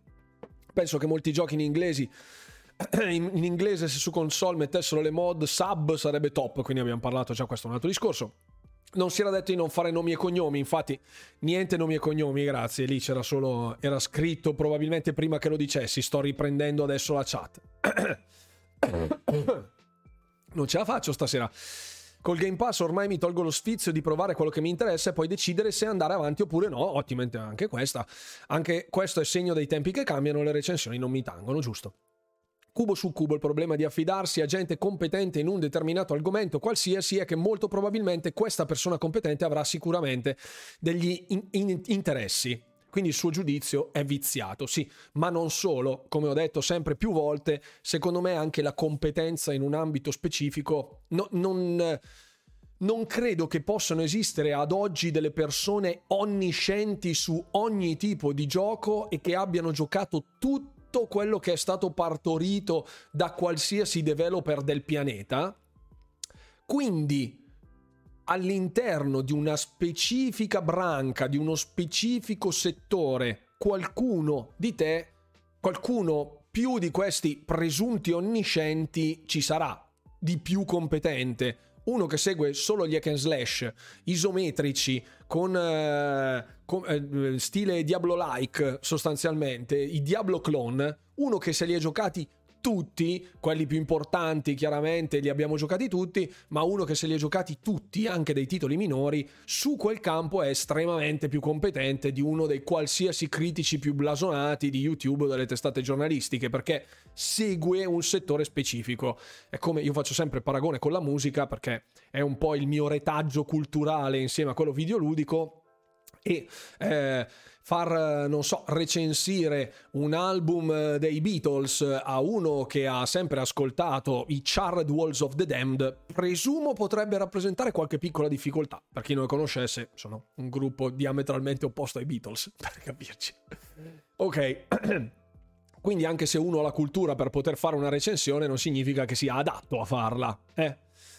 Sulle recensioni ricordo ho comprato Horizon solo perché su Aloy, del resto non, non mi interessa nulla. Qui parliamo di amore, quindi... Ok, ok, perfetto. La critica videoludica ha messo 5 a Bullet Witch. Come ci può, si può fidare? Almeno 4. Sulle recensioni ricordo che agli inizi del 2000 uscì un gioco di Worms che prese quasi 10, presumo sarà Armageddon così a, a naso. Comprai e dopo una mezz'oretta lo lanciai dalla finestra. No, allora non era Armageddon. Morale, non considero più le recensioni come consigli per gli acquisti. Sì. Eh, bevi idromele? Ieri ho visto Northman, carino, fin non reno. Sì, bevo e produco anche idromele. Avevo scritto prima che il capitano lo dicesse, esatto, grazie Vegeta. Il problema è che le persone non vogliono crearsi una loro opinione, pur leggendo, seguendo i vari recensoni, pendono dalle labbra e fine. Non è che dicono, ma secondo me potrebbe piacermi, magari lo compro, e quindi di conseguenza può creare una propria opinione. Eh, no, ha preso 6, buona e cacca. Ha preso 10, lo compro sicuro, e magari non gli piace nemmeno. Il Game Pass, sotto certi aspetti, ha reso possibile ciò. Il problema è, come sempre, come viene usato il servizio. Infatti, per alcuni titoli ehm, presenti nel Game Pass, inerente proprio a questa cosa, vedo come siano dei titoli super giocati. Eh, se andate a vedere su True Achievements, eh, siti che praticamente monitorano gli achievement, su alcuni titoli estremamente blasonati incensati, come ad esempio Forza Horizon, ci sono tantissimi giocatori, milioni di giocatori che hanno fatto il primo achievement, i primi due achievement, già al terzo achievement, dopo un'ora di gameplay, incominciano a calare drasticamente le percentuali. Significa che nonostante il successo planetario, moltissimi siano condizionati dal peso delle recensioni. Anche uno magari l'ha comprato, lasciamo stare che sia sul Game Pass, ma eh, uno magari l'ha comprato perché ha preso il muro di 10, il proverbiale muro di 10 e che quindi poi sotto eh, abbia fatto un acquisto viziato da questo voto, anche se magari i giochi di guida non gli piacciono. E tu dici ma allora sei pirla, che cosa vai a comprare un gioco di guida? Se ha preso solo 10 e a te i giochi di guida non piacciono, cioè se ha preso il muro di 10 ma te comunque te ne freghi dei giochi di guida, perché la gente purtroppo ha un quoziente interattivo pari a quello della temperatura ambiente, generalmente. Il, il, il videogiocatore medio quando vede il muro di 10 si inturgidisce tutto e dice wow, se non lo gioco mi perderò sicuramente qualcosa. Ma Gold Gun Ben si è unito al disagio. Ciao, benvenuto. Come, come, come puoi fare un acquisto così? È una cosa scellerata, cioè non so, è come se, non so, io soffro mm, di vertigini e dicono wow, ma in cima all'Empire State Building è una figata, vacci. Ma se soffri di vertigini non ci vai in cima, razza di pirla. E invece purtroppo questa cosa succede. una domanda. Ah, ok, perfetto, per Negan, va bene. Buonasera, Sima, stai calma, benvenuta.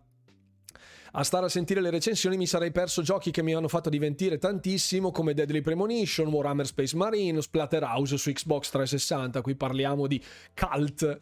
Bello, mai comprato giochi al day one, quindi le recensioni non mi servono per comprare, dato che quando le compro io se ne è parlato parecchio del gioco e il tempo dà sempre la verità. Sì. Eh, tra l'altro, una delle disamine che spesso eh, faccio nei confronti delle recensioni in maniera estremamente negativa è che purtroppo oggi, cioè non, non, è una disamina negativa nei confronti di chi recensisce, ma del mondo in generale dei videogiochi, oggi al day one ci sono già delle recensioni fatte da persone che hanno visto il titolo e non da un giudizio di massa, ed è l'esatto motivo per il quale spesso poi succedono i cataclismi, cioè i recensori gli hanno dato voti allucinanti in, in, bene o in male e l'utenza poi ribalta il risultato, no? come diceva il famoso cuoco.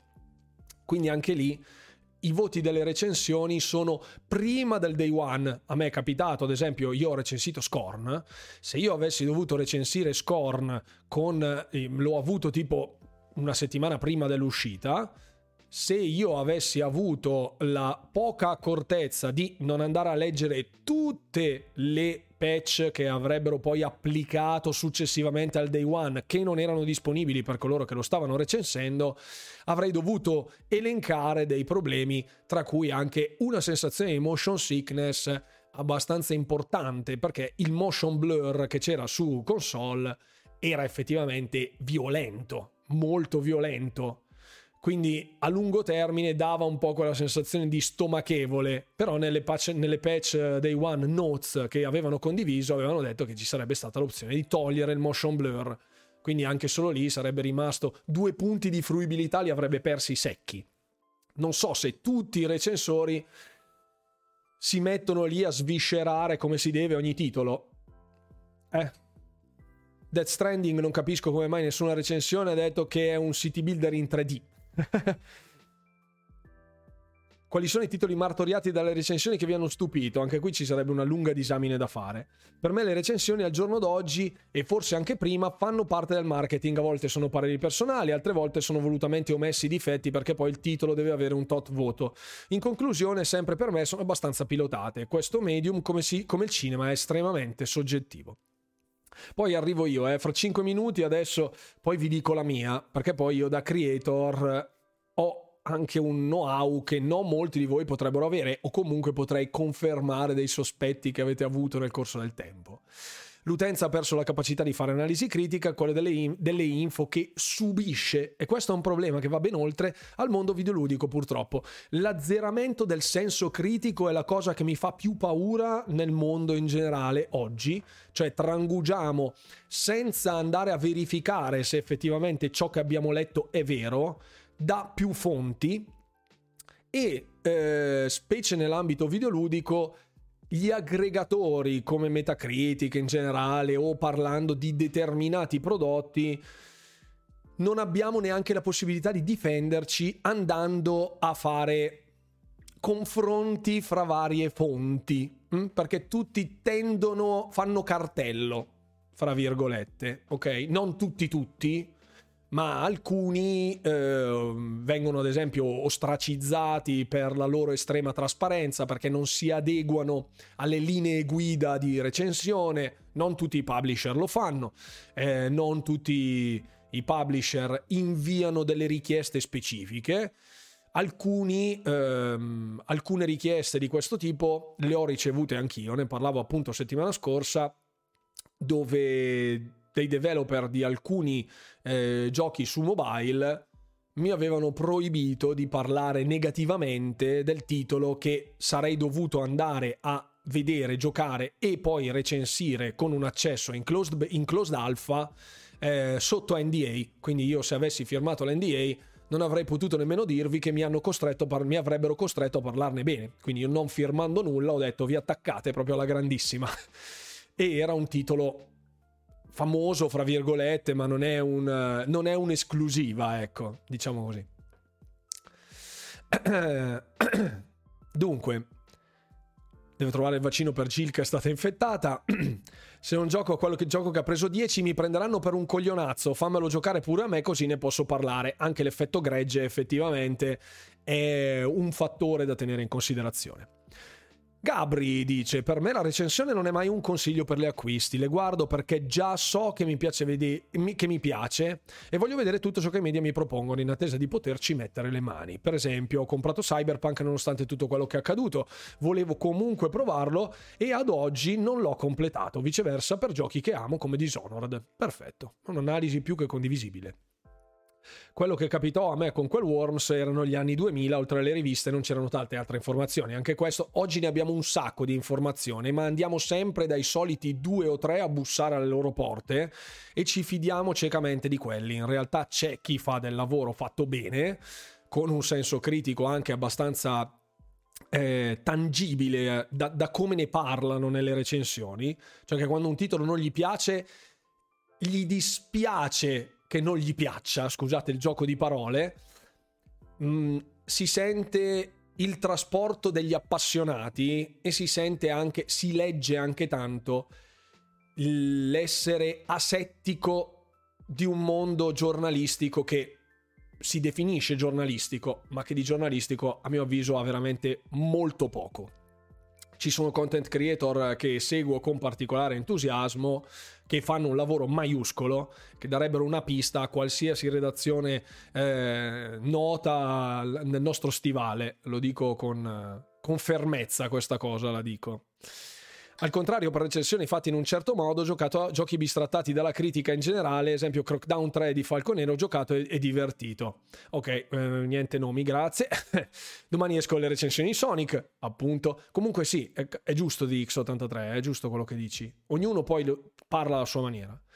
Pensare è molto difficile, per questo la maggior parte della gente giudica. Esatto. Di solito si dice dalle mie parti, chi sa fa, chi non sa parla.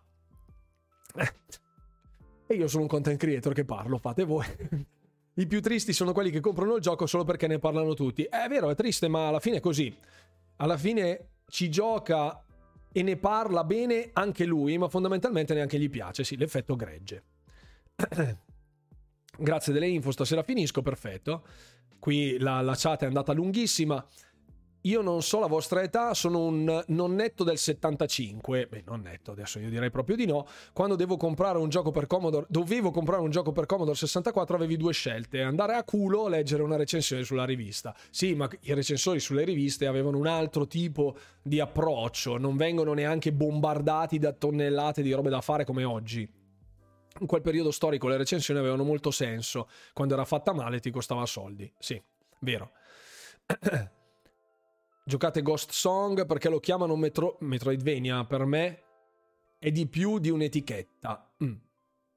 Io, io l'ho giocato Ghost Song, ma il sistema di controllo non mi è piaciuto per niente. Non so se effettivamente sono io che sono pippa, ma effettivamente aveva delle lacune dal mio punto di vista. Domanda anche se so la risposta, esempio, ma quando Sony manda un gioco in anteprima per farlo recensire agli youtuber, stranamente vedo dei voti pompati, naturalmente non sono tutti, ci mancherebbe, mi sa tanto di marketing e per soldi, sbaglio? Ok, è momento di parlarne. Allora, molte redazioni vivono in Italia con pubblicità e giochi mandati dai publisher, quindi è normale che hanno vantaggi sui voti. Eh, no. Allora, calma, calma, calma, calma. La situazione in generale, per alcuni dirò un'ovvietà, per molti no.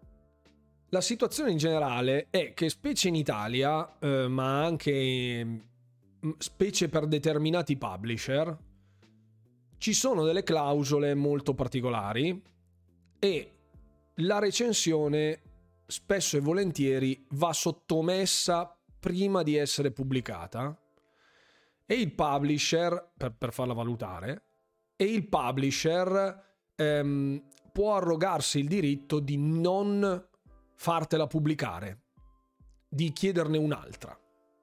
È successo, è successo in diversi casi da persone che lavoravano all'interno dell'industria eh, dell'informazione, della critica fra virgolette, che conosco personalmente, che ne ho parlato proprio face to face di questa cosa, mi è stato detto che alcune recensioni sono state poco apprezzate dai publisher e sono state cassate direttamente.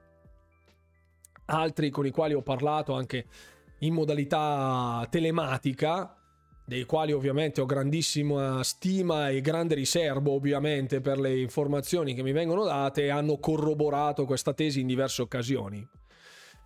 Quindi ehm, sì, la stampa di settore è comunque schiava di un meccanismo dettato dal fatto che il publisher abbia sempre il coltello dalla parte del manico, ovvero se tu vuoi uscire il giorno allo scadere dell'embargo, che sostanzialmente è prima della release, il publisher ha il diritto di si arroga il diritto di poter giudicare la tua recensione come non sufficiente, non adatta al suo prodotto, quindi tu diventi una una branca del publishing, sei un PR in quel momento.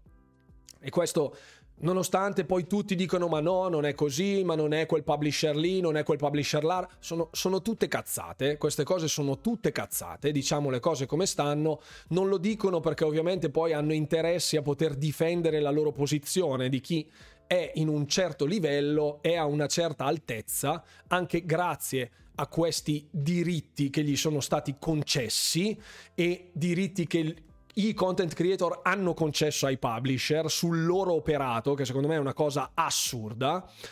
Il publisher ti dà la possibilità di ehm, portare prima della release un determinato contenuto. Questo contenuto sicuramente essendo esclusivo, perché nessuno ne ha ancora parlato fino a quel momento, avrà la possibilità di darti più spessore, più rilievo, eh, concedere più risonanza al tuo operato in termini di diffusione del tuo contenuto, perché se voi adesso andaste a cercare, che ne so, recensione Pentiment, che è il prossimo in uscita degli Xbox Game Studios, non trovate nulla. Il primo che esce eh, avrà un, in, quel, in, quel, piccolo spazio, in quella finestra di lancio, eh, ci sarà un mare di gente, tutti i content creator che hanno avuto la possibilità di provare Pentiment arriveranno tutti in quel momento, a quell'esatta ora, cioè la scadenza dell'embargo, a proporre il loro contenuto. Sarà prima che il gioco venga rilasciato o nel momento esatto in cui il gioco viene rilasciato. Quindi differenziando i content creator barra stampa, mettendoli in un unico calderone per comodità, ma non per equipararli, e dall'altra parte gli utenti, perché uno se si comprasse il gioco in accesso anticipato, eh, lo gioca e esce quando cavolo gli pare lui.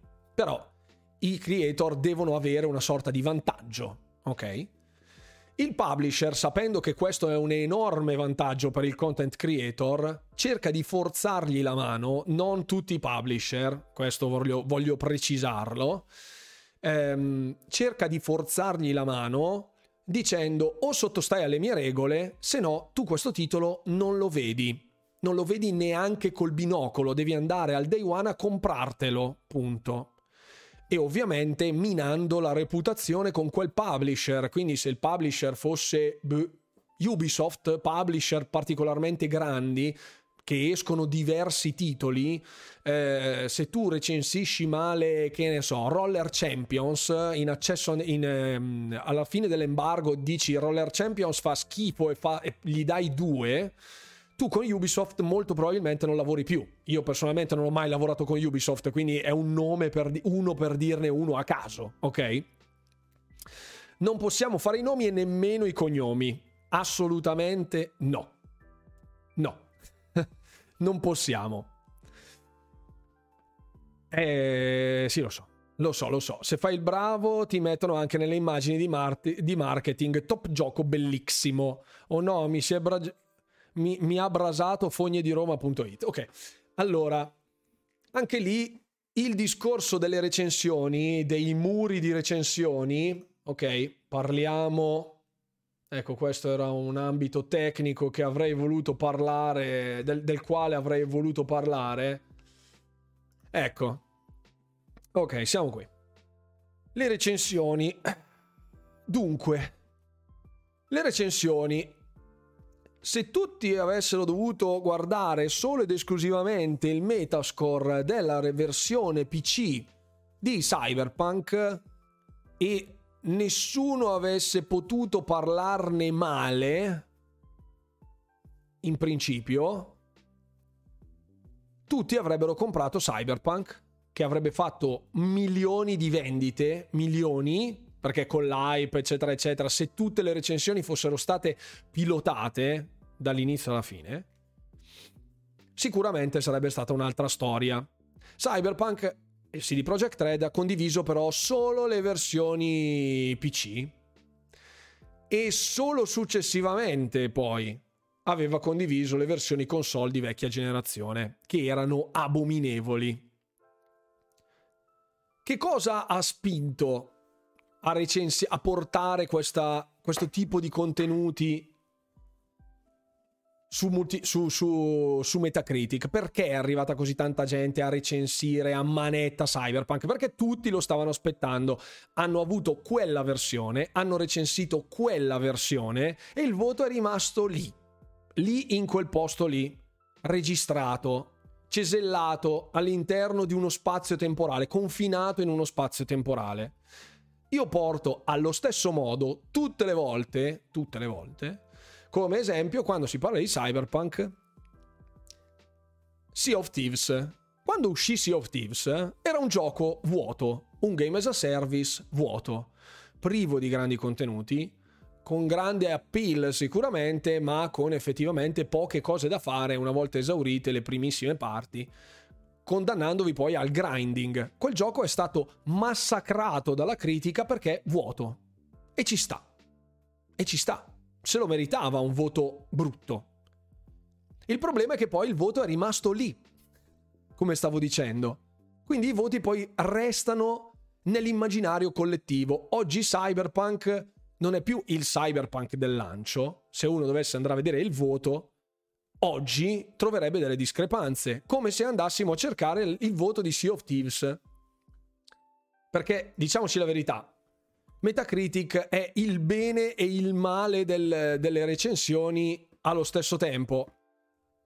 Ok, prendere Sea of Thieves che prende un 67 è criminale. È criminale dare 6,5 a Sea of Thieves oggi. Al lancio sì.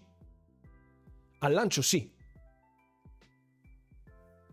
Fortunatamente sono uscite le recensioni critiche, così Cyberpunk ha venduto milioni di copie. Esatto. Anche No Man's Sky uscì vuoto, assolutamente sì.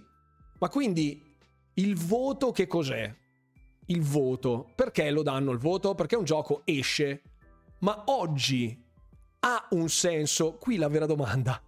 Oggi dare un voto a un gioco ha un senso? Sapendo che c'è la patch day one, il contenuto che manca che arriverà dopo una settimana, eh, le implementazioni che non hanno avuto tempo di finire ma che arriveranno con un hotfix la settimana successiva ha un senso dare il voto all'uscita? Mio parere, no. Ed è l'esatto motivo per il quale io vi invito sempre ad andare a vedere il gameplay e non la recensione.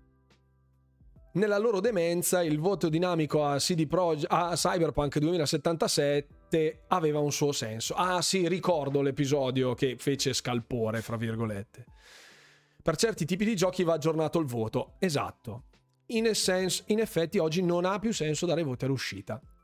Sì, il problema è questo, problema molto comune con gli MMO che al lancio sono sempre limitatissimi, come dice Nuccio RPG, CRPG, e solo alla lunga danno il meglio di sé, ma quei voti rimangono quasi sempre bassi. Tutti coloro che hanno giocato al Day One World of Warcraft, quando uscì, c'era... Allora, il, un MMO consta di livellamento, grinding per l'equipaggiamento e contenuti endgame. Gli MMO sostanzialmente la struttura è questo, la progressione. Su World of Warcraft venne lanciato talmente male che una volta arrivati il level cap nel Vanilla WoW all'epoca era 60. Non c'era la possibilità di fare delle quest delle missioni per livellare da livello 57-58 fino al 60. Quindi gli ultimi due livelli dovevi grindarli, uccidendo mob. Grindarli. Ok? I contenuti endgame erano pochissimi. Il bilanciamento delle classi era vomitevole. Vomitevole. Sciamano, sciamano Elemental, ciao a tutti, salve. Warrior, Warrior Fury, ciao. ciao a tutti. Questo, se fosse stato nel 2020 il lancio di World of Warcraft Vanilla, avrebbe preso 5. Se, se Sea of Thieves ha preso 6,5, World of Warcraft avrebbe dovuto prendere 5. Non è stato così ed è stato poi successivamente implementato, infarcito, eccetera, eccetera. Come diceva appunto Nuccio, ci sono tipologie di giochi che non nascono per essere prodotti finiti al lancio, è il punto di partenza. Anche come diceva Matt Booty, cioè lì è il punto di partenza e poi più avanti ci sarà.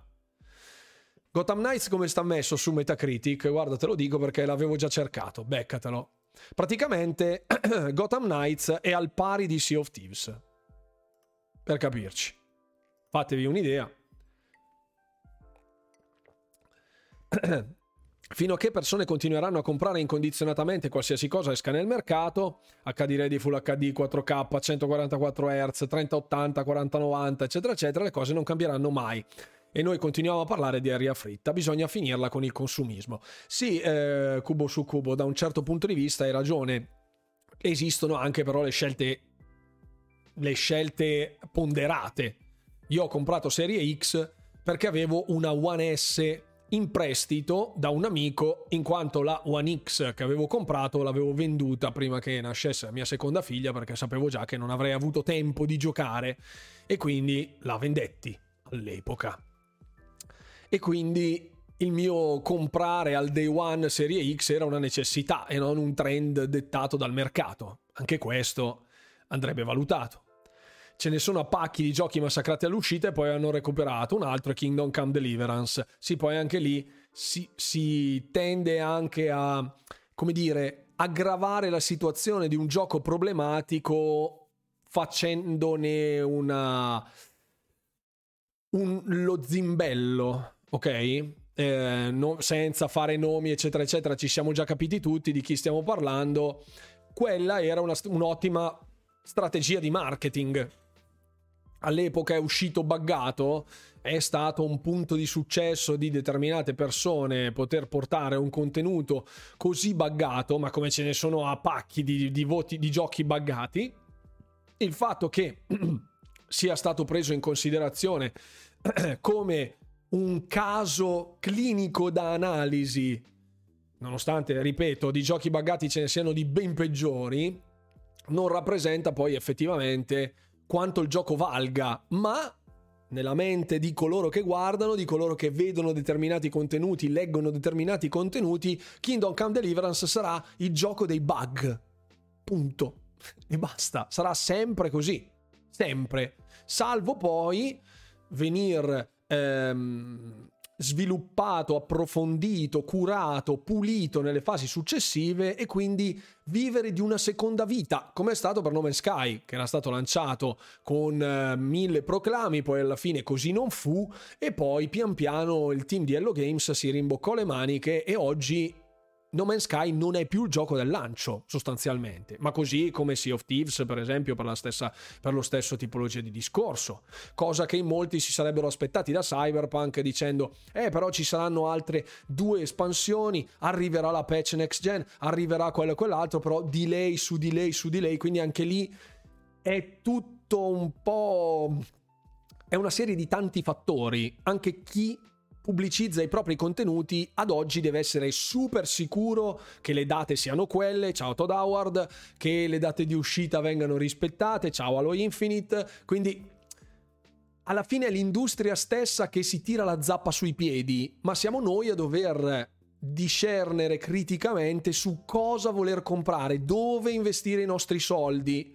I voti che vengono dati vi portano a spasso, Punto. Non tutti voi, eh, probabilmente qui è l'1%, eh, è l'1% degli utenti, eh, quelli che, sono, che si fanno portare a spasso. Però sulla grande massa sicuramente uno che vede il muro di 10 fotonico super bom bom che pubblicità a martello a palla è molto più invogliato ad andare a comprare quel titolo, anche se poi di quelle recensioni quante veramente sono affidabili, quante sono pilotate, quante non sono, sono state effettivamente spinte in una determinata direzione perché altrimenti non ti faccio recensire più un cavolo. È dura dirlo davanti a un trailer pubblicitario con un muro pieno di corone dall'oro e 10, no? Riprendo la chat. Veramente ingiusto. Fanno le recensioni pure dei giochi in accesso anticipato. in effetti. Io è per quello che quando io faccio i, le mie disamine è una recensione, fra virgolette. Uno, non metto il voto, non mi interessa mai di mettere un voto. La mia è più una, una mia opinione in merito a un gioco. Se riesco a terminarlo e vedere tutto ciò che da offrire fino ai titoli di coda, lo dico apertamente che l'ho finito, non ho la presunzione di mostrarmi un completista o di dirvi sì l'ho finito quando in realtà non l'ho finito perché non lo faccio di mestiere quindi anche io devo orientarmi con le tempistiche. Ma spesso cerco di dare un quadro generale su cosa mi è piaciuto e cosa non mi è piaciuto. Pregi e difetti tecnici questi si possono analizzare in maniera abbastanza eh, analitica e sterile cronachistica quindi in, in maniera non eh, appassionata però effettivamente moltissimi si lanciano in encomi ed elogi ben sopra il limite consentito. Eh, un po' troppo... Eh? Io ricordo ad esempio... Ecco, vi faccio vedere un video per farvi capire, ok? Mm. Non so quanti di voi lo conoscano, Angry Joe, perché è un po' della mia epoca probabilmente, comunque io vorrei mandare un abbraccio caldissimo a Angry Joe che comunque mi strappa sempre un sorriso. ecco, questa è la recensione di Madden. Aspettate un attimo, prendo, riprendo un attimo la chat, scusate. Kingdom Come Deliverance prese al lancio, ha preso un boato di votoni, ma era un disastro. Sì, era un disastro al lancio, è stato trattato, fra virgolette, era stato sicuramente pompato da alcuni in certi, in certi ambiti e sicuramente alcune recensioni erano ben oltre il limite, ma è più la percezione quella io a cui mi riferivo trattando di quel determinato di quei determinati content creator, cioè non del fatto che avesse dei bug, ce ne sono comunque, conosci benissimo Fix il mondo dei giochi, sì, c'erano anche giochi più buggati di Kingdom Come Deliverance, secondo me. Game breaking in un'ora di gioco credo siano alquanto critici. Sì, assolutamente sì. Non che non ne avesse, eh? assolutamente. Poi è stato c- hanno cercato di rompere il gioco per mostrarne le criticità, ma in qualsiasi gioco, cioè già solo cercare di superare un muro invisibile o andare in clipping attraverso le texture e quindi cadere nel vuoto, eccetera, eccetera, ce ne sono a pacchi di giochi che funzionano così, eh, anche meno noti. Se io voglio una 4090 piuttosto che una serie X per vedere anche il riflesso della mia ombra sull'acqua, non penso sia uguale rispetto a persone che bocciano un gioco per giusti motivi. Ecco, questo è un altro discorso, sì, inizialmente, per poi dimenticare il gioco, magari non parlandone più. Infatti ricordo anche, ad esempio, in questo caso, come Sea of Thieves. Oh, grazie Tony per i 245 bit, grazie mille, mamma mia, molto generoso. Thank you very much ricordo come venne lanciato Sea of Thieves eh, in generale e di come alcuni content creator lo definirono un gioco di eh, sterco senza appello quando in realtà ci sono delle criticità in termini di contenuti. È come se si dicesse Halo Infinite è un gioco di sterco proprio nello specifico caso della mancanza di contenuti del multiplayer il gioco in sé non è un cesso, è un bel gioco Halo Infinite, ha delle ottime potenzialità, il multiplayer è estremamente solido, la campagna dal mio punto di vista è godibile, non credo che l'avrei gradita più lunga in generale. Sì, dal punto di vista lore si può criticare tanti altri aspetti, ma sono più cose da aficionato del brand. Se uno mi parla di come è realizzato il gioco, tralasciando proprio l'affetto che può circondare il mondo di Halo, da un punto di vista sterile e asettico, come se fosse il primo Halo che compro, senza sapere nulla della trama, è un gioco assolutamente ben oltre, secondo me, il 7, anche l'8 dal mio punto di vista. Poi è ovvio che nel momento in cui manca il multiplayer, manca questo, manca quell'altro, allora si va a detrarre.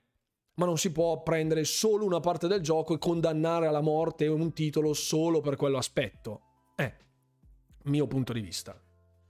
Oh, salve, mi scusi per il ritardo, buonasera Heisenberg. No Man's Sky, il gioco dove era impossibile incontrare altri giocatori, dopo un paio d'ore dal lancio si trovavano tanti giocatori sullo stesso pianeta. Io non l'ho giocato al lancio, quindi non posso... Non posso... Ho scritto più di un messaggio, ma mi hai saltato, ma ti perdono. Eh, scusa, mi sono dimenticato qualcosa probabilmente progresso tecnologico sia colpevole di tali situazioni, più che altro sono le persone dietro che parlano della materia che sono inadatti. Ecco, sì, quello che dicevamo prima, proprio cam- col paragone musicale. I muri di 10 su Red Dead Redemption 2 e The Last of Us 2 erano affidabili in quei casi. Io non ho giocato The Last of Us 2, ma Red Dead Redemption 2 sì, è un gioco effettivamente ottimo. Io personalmente non gli darei un 10, però è un mio gusto personale, ripeto, probabilmente i critici che hanno molta più cultura di me in tal senso hanno valutato che il 10 fosse duopo. Io personalmente non lo ritengo un gioco da 10. Io. Perché hai come nome... Ah ok, questo non c'è assolutamente niente. In linea di massimo però i muri di 10 identificano comunque un buon gioco. In linea di massima. In linea di massima. Però... Mm, Buonasera Ciuma, più verde di Twitch. Ciao Tony, grazie per essere qui con noi. Gente a cui non è piaciuto Red Dead Redemption 2 per la lentezza del ritmo, magari esiste, e quindi per quel 10 non vale nulla. Sì, una delle criticità, ad esempio, come dice Monxis, de, di Red Dead Redemption 2 è, stata, è stato l'incedere della narrazione, a mio avviso molto più compassato. Mi sarebbe piaciuto un titolo più action, fra virgolette. So che Red Dead Redemption per sua natura non è così. Mi è piaciuto giocarlo. È troppo, fra virgolette, contemplativo cerca di essere un immersive sim della vita del cowboy con grandissima eh, attenzione a tantissimi particolari, per carità, durante le scorrazzate con il cavallo si può ammirare il panorama, sentire, vedere, eccetera, eccetera, tutte le varie cose, però per me non è un gioco da 10 anche per questo motivo, per esempio. Perché a me non piace quel tipo di approccio. Ecco, anche lì eh, fanno entertainment, dice Fix, parlando appunto di Kingdom Come Deliverance, certo, però non tutti lo riescono a percepire come entertainment, poi lì è un problema di comunicazione. Quando mischi poi una recensione seria su un canale dove 8 video sono entertainment e fai una recensione seria, presumi che anche quella sia entertainment d'opera assodato. È come se, non so, leggendo una pagina del Corriere della Sera, a un certo punto ci fossero tutte le notizie che in realtà sono barzellette. E dici, perché? Cioè, non è vera questa cosa e non capisci che sono barzellette. Perdona l'assurdo e fix, era per contestualizzare la cosa. Su Destiny 2, prima che uscisse da Game Pass, io sino finito nel sottomondo. Se è finito nel sottomondo tante volte, perché cercato segreto impossibile, è normale, sì. Chi ti ha stupito di più per il loro cambiamento e supporto di contenuti da parte dei rispettivi studios? No Man's Sky o Sea of Thieves? Sono praticamente risorti dalle loro ceneri, divenuti successi a tutti gli effetti. A malincuore direi No Man's Sky, perché Sea of Thieves è un titolo che mi ha incantato. No Man's Sky però è stato un rullo compressore. Un rullo compressore di contenuti veramente c'è da dare atto a Hello Games di questa cosa. Come supporto di contenuti, secondo me No Man's Sky è fenomenale. Lo devo dire con, con, con, rammarico perché sono molto affezionato al brand di Sea of Thieves. Chiaramente non è perché ce l'ho con Hello Games, ma ci mancherebbe altro, stai scherzando. Ok, eh, più cultura di te, ma stai scherzando, vero? Non conosci i critici videoludici, dovrebbero lucidarti le scarpe. Ah no, qui stanno parlando fra di loro, presumibilmente, non di me. Ecco, non, taggatevi perché altrimenti mi, mi, sento tirato in ballo. Contestualizzare l'ambientazione, Red Dead Redemption è un western, non si può pretendere che abbia un gameplay veloce come quello di un COD. Sì, nessuno ha pretesa che fosse come un COD, chiaramente sarebbe ridicolo e poco credibile. Red Dead Redemption è lento volutamente per essere realistico e dare immensità, immersività, sì, sicuramente. Sì, sì, sì. Le barzellette sono su libero, ok, fix. Questo è un altro discorso. Infatti, anche il capo lo ha sottolineato. Non vuol dire che il gioco perfetto è per tutti allora da 10, nonostante sia vero tutto quello che hai detto. Sì. Per me 10 per Red Dead Redemption 2 sono anche pochi. Ma assolutamente. Ma allora, ragazzi, oggi come oggi, i giochi hanno un milione di sfaccettature completamente differenti, ibridano tantissimi generi hanno delle conduzioni artistiche completamente variegate, differenti, fra le più disparate, fra diversi tipi di produzioni, di budget completamente differenti. È normale che quindi per ciascun prodotto si abbia una percezione differente a seconda della persona. Uno può essere un amante della musica metal, dell'heavy metal, della new wave of British heavy metal. Gli piacciono gli Iron Maiden e non gli piacciono i boh, i Judas Priest, ok? Due fra i massimi esponenti del genere, uno è bello, l'altro no. È gusto, è gusto personale. Uno, a uno piacciono i Metallica e uno a, piacciono i Megadeth. A uno piace, che ne so, Vasco Rossi e Ligabue. A uno piace la Carmen di Bizet, a uno la Traviata anche all'interno dello stesso genere ci sono differenze di prospettiva particolari che rendono un titolo un prodotto a 360 gradi, a prescindere dal genere, dal medium di riferimento, godibile o non godibile. E questa cosa deve essere rimarcata a chi ha le lettere. I voti sono funzionali al marketing. Punto. Basta. Io non, non metto i voti e credo che, almeno da quelle recensioni, recensioni che ho fatte un po' a modo mio, dove ho espresso i pregi e difetti, mie perplessità ad esempio e miei elogi nei confronti di determinati aspetti, di determinati titoli, penso che fosse chiaro se un titolo mi era piaciuto, piaciuto, piaciuto oppure piaciuto sì e no, oppure nah, mica tanto, oppure beh, schifo, anche senza aver messo un voto. Cioè, penso sia alla base della comunicazione di un content creator. Non è che se ci metti un numero allora confermi effettivamente quanto ti sia piaciuto oppure no. Perché se no davvero a cosa serve quello che stai facendo? È l'esatto motivo, il, il, a cosa serve a quello che stai facendo? È la controprova di come se voi andate, questa cosa è stata documentata da alcuni content creator, quando si fa una recensione su YouTube, la prima cosa che viene vista all'interno di ogni video, a livello di quantità massive, parliamo di milioni di viewers, sono gli ultimi 20 secondi del video, dove c'è il voto. Dove c'è il voto. E questo lo dicono i numeri, lo dicono gli YouTube Analytics, se la parte più vista di una recensione di un video è l'ultimo minuto dove sono le conclusioni, significa che dai 15 minuti dove articoli una disamina sul perché questa cosa fosse preziosa in quel gioco, in quel contesto, bla bla bla, anche se poi ci sono delle lacune tecniche, alcuni bug, eccetera, eccetera, che invalidano il gioco, automaticamente quel gioco, invalidano il gioco, penalizzano il gioco, automaticamente quello che viene percepito è il gioco è da buttare perché ha preso 6. Fine. E questo lo dice la statistica di quanto vedono le persone di video o di quanto leggono le recensioni, perché io sono super sicuro che se uno va a aprire una recensione di un qualsiasi content, di un qualsiasi testata, io personalmente non lo so perché non, non, non vado a vederlo, però va immediatamente a vedere in fondo alla pagina Michael Anderson, ciao, benvenuto a bordo io sono super convinto che vada in fondo alla pagina a vedere quanto ha preso, subito, subito, istantaneamente. Pandoro versus panettone, sì. Il gusto personale la fa da padrone ed è giusto che sia così. Sì, ma allora il numero è un numero soggettivo. Quindi si guarda quante persone sono d'accordo soggettivamente e tutte le persone che non sono d'accordo soggettivamente, che non hanno spazio per potersi mettere in mostra oppure non vengono messe in mostra in determinati altri casi, Significa che il gioco è davvero bello così? Sono tutte domande che è lecito porsi. Evito per motivi filosofici e di intelligenza artificiale ancora primitivi tutti i giochi strategici e i builders, ma non sparo su chi esalta con, si esalta con questi giochi. Sono gusti, ci sono giochi per tutti, assolutamente sì. Ed è il, l'esatto motivo per il quale tu, lascia passare, non potresti mai recensire uno strategico a turni, perché non fa per te.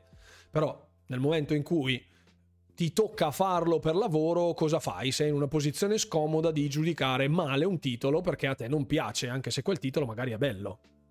As Dusk Falls per me è stato top, le recensioni stanno... Le recensioni stanno dove stanno, solo per linee generali le vedo, sì, anche secondo me Dusk Falls è un ottimo titolo, è un'avventura unica se vogliamo nel suo genere, è stata bistrattata dalla stampa in, a grandi linee, è stata trattata trattata male anche dalla stampa, è stata trattata poco. Il marketing che funziona tanto è quello che viene martellato sempre, tamburo battente, anche dopo la release.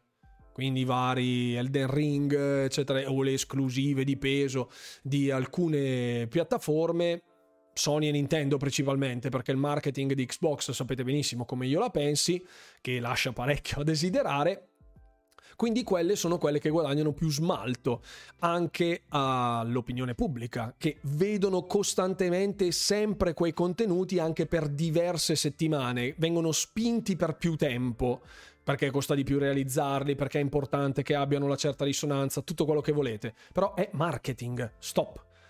Quindi sono i miei pensieri, ovviamente. Qualcuno ha nominato God of War 2? No. No, Lì poi si potrebbe aprire un grandissimo dibattito, a dire la verità, sul discorso tecnico, che era il, mer- il marketing di Xbox la nostra fantasia. In effetti, alla fine comunque vende sempre FIFA e COD. Sì, è vero, è vero, assolutamente sì. Perché i grandi numeri sono quelli, i grandi numeri sono lì non sono le esclusive, come dicevamo all'inizio della serata, perché eh, non so, God of War che vende, non so, X milioni di copie sull'ecosistema che prevede X milioni di console, 10 per X milioni di console, è un dato bello, è un dato brutto? Dipende, è un dato importante per l'azienda? Sì. È un dato importante per i giocatori? Boh, sì, forse, non lo so. È un dato importante per l'industria? Può anche essere di no, per esempio. Anche se un titolo performa bene, ma è racchiuso all'interno della sua nicchia, pensate, pensate ai giochi di stampo Nintendo, per esempio, su Switch, vendono sempre a pacchi, a tuonate, proprio a, col, con le carrellate vendono, eppure l'industria non, non si adegua, fra virgolette, a quel taglio specifico di giochi, salvo rare eccezioni, salvo rare eccezioni, perché se voglio andare a giocare a un gioco di kart, vado a comprare Mario Kart tutto ciò che uscirà simil kart verrà sempre paragonato a Mario Kart. Quindi ha una sua nicchia talmente di fedeli, affezionati, ha stabilito un brand cucito su un IP che è difficile anche cercare di paragonarlo, di, di, di paragonarsi a quella IP. Saresti sempre in ombra del titolo principale. Quindi anche per l'industria, nonostante siano successi planetari, serve, ma serve per chi lo produce. Il successo è per chi lo produce. Che ne pensate? Secondo me Switch vende perché ci sono meno third party, quindi hanno più visibilità e poi viene vista come portatile. Sì, la fruibilità di Switch è quello un dato di fatto, chiaramente. I third party non tutti sono supportati, ma c'è anche da dire comunque in generale che alcuni titoli eh, dei first party di Nintendo sono otti- realizzati secondo me con estrema cura. Anzi, facciano scuola su quanto non sia fondamentale la resa tecnica e di quanto sia vitale l'ottimizzazione per rendere fruibile un titolo che a livello di hardware sia notevolmente inferiore rispetto alle console che sono in mano nostra in questo momento. Senza, tralasciando il discorso PC, che è quello proprio tutto un altro mondo. Io non l'ho nominato perché non mi interessa, anche il primo l'ho mollato perché non mi ha preso. Mi ha soffiato il Goti a Red Dead Redemption 2, tacci sua. Appena God of War 1 su PC arriva a 15 euro lo voglio provare pure, se picchiaduro a scorrimento non mi piacciono più da Golden X. Sono curioso, forza del marketing. Lì sul podio ci sta pure Minecraft lato Nintendo, assolutamente. Domani arrivano i 9 a Sonic, se... Penso proprio di no. Secondo me Nintendo non fa più testo per il semplice fatto che non è centrale la tecnologia hardware, è una proposta diversa e proprio per la sua diversità che vende come pazzi. Sì, sì, ma l'abbiamo visto anche con Wii, fra virgolette, cioè di come stesse andando in ampia controtendenza rispetto a ciò che stavano cercando di fare le console, cercando un diverso appeal.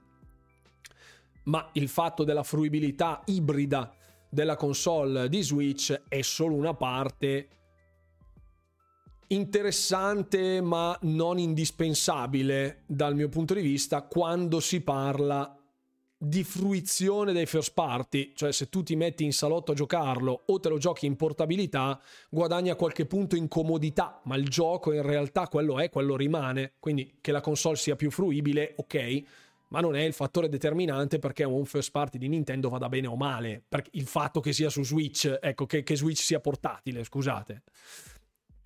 Quindi, sì, la cosa che la gente non riesce a comprendere, secondo me, dice Monxis, eh, che è stata brava Nintendo stessa a crearsi questa posizione. Non è così e basta, nessuno a mio parere può eguagliarla. Sì, finché resterà in piedi Nintendo con questo paradigma, vedremo poi che cosa farà, perché abbiamo visto anche con Wii, con Wii è stato tracciata una linea sul wow, il dispositivo tecnologico, il motion, eccetera, eccetera, eh, molto interessante e Wii U voleva essere, era una Wii che non c'è, era una Switch che non ci ha creduto abbastanza, che ha conservato il nome di Wii e questa cosa gli si è ritorta un po' contro. Vedremo cosa faranno dopo Switch a questo punto. Wii U fallì quasi, senza, senza il quasi, fu un tracollo veramente incredibile. Allora ragazzi, siamo arrivati lunghi anche in questa serata, in generale, pochino siamo arrivati lunghi questa sera. In realtà c'erano moltissime altre schede chiaramente del quale dovevamo parlare, incentrate più che altro a un discorso relativo ai voti e a quanto le performance tecniche hardware infici- influiscano negativamente o positivamente a seconda del titolo, della piattaforma e di quanto il marketing spinga determinati aspetti. Un discorso, se vogliamo, parallelo a quello dei voti e delle recensioni, ma orientato a quanto il giocatore percepisca il gioco come bello al netto dei suoi pregi e di difetti tecnici, che è tutt'altro discorso, ma lo affronteremo nella live di giovedì. Quindi state sintonizzati, ovviamente, perché ci, ci, ci, sarà da divertirsi anche nella prossima puntata di giovedì. Ovviamente tutti coloro che fanno parte della sezione degli abbonati su YouTube o su Twitch avranno la possibilità di vedere il palinsesto in anticipo, appunto sul canale Discord nella sezione degli abbonati. Eh, no, marte- sì, martedì, scusate. Sì, no, no, no, no, ci sono, ci sono, ci sono. Martedì, ho sbagliato, ho detto giovedì pensando che oggi fosse martedì Scusate ragazzi, la settimana precedente dove sono entrato a lavorare mercoledì è stata un po' problematica, mi ha rincoglionito completamente, scusatemi. No, no, no, martedì, martedì ci sono, ci mancherebbe altro. Martedì, giovedì e domenica ci sono, ci sono. Ehm... Comunque, sì, ecco, ci, ci rivediamo. Eh, chiudiamo con le domande perché voglio rispondere sempre a tutti, ma ci mancherebbe altro. No, no, non è il tè, eh? no, no, sono beveroni, tisane alla frutta, quelle cose strane, non c'è il tè dentro, altrimenti tiro fino alle 4 di mattina e poi è un casino. ah, ok, Nintendo è geniale, in un solo colpo produce giochi che sono fatti con tecniche mobile sia fisso e mobile. Prima invece produceva giochi mobile e fissi che costavano a Nintendo il doppio. Martedì, martedì, martedì. Ragazzi, allora, grazie mille davvero a tutti coloro che si sono intrattenuti con me questa sera. Spero di essere riusciti ad intrattenervi. Vedremo anche poi eh, questo disco. Anzi, vi lascio con questo, che così almeno ve lo faccio vedere. Qui appunto c'è. Ecco.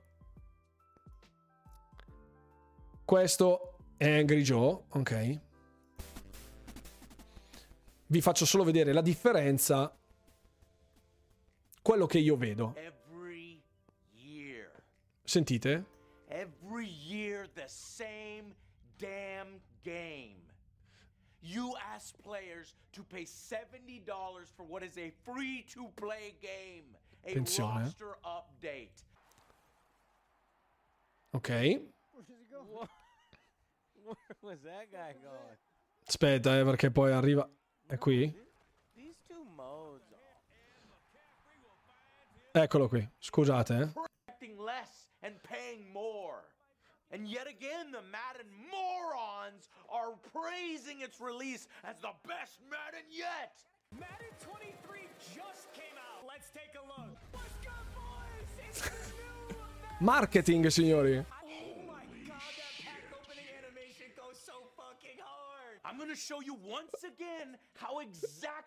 Questo è il marketing.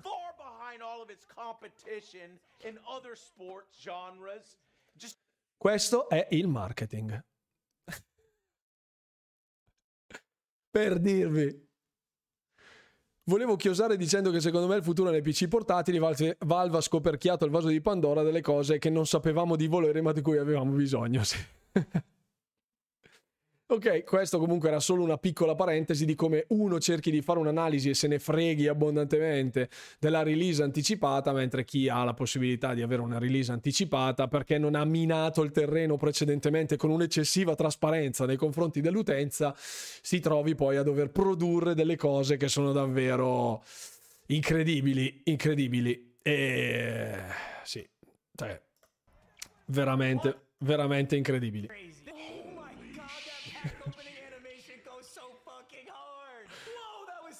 Ecco. Queste cose mi fanno morire, scusate. Benissimo ragazzi, grazie per essere rimasti fino alla fine della serata. Come sempre iscrivetevi al canale, cliccate il banner sotto, eccetera, eccetera. Ci sono tutti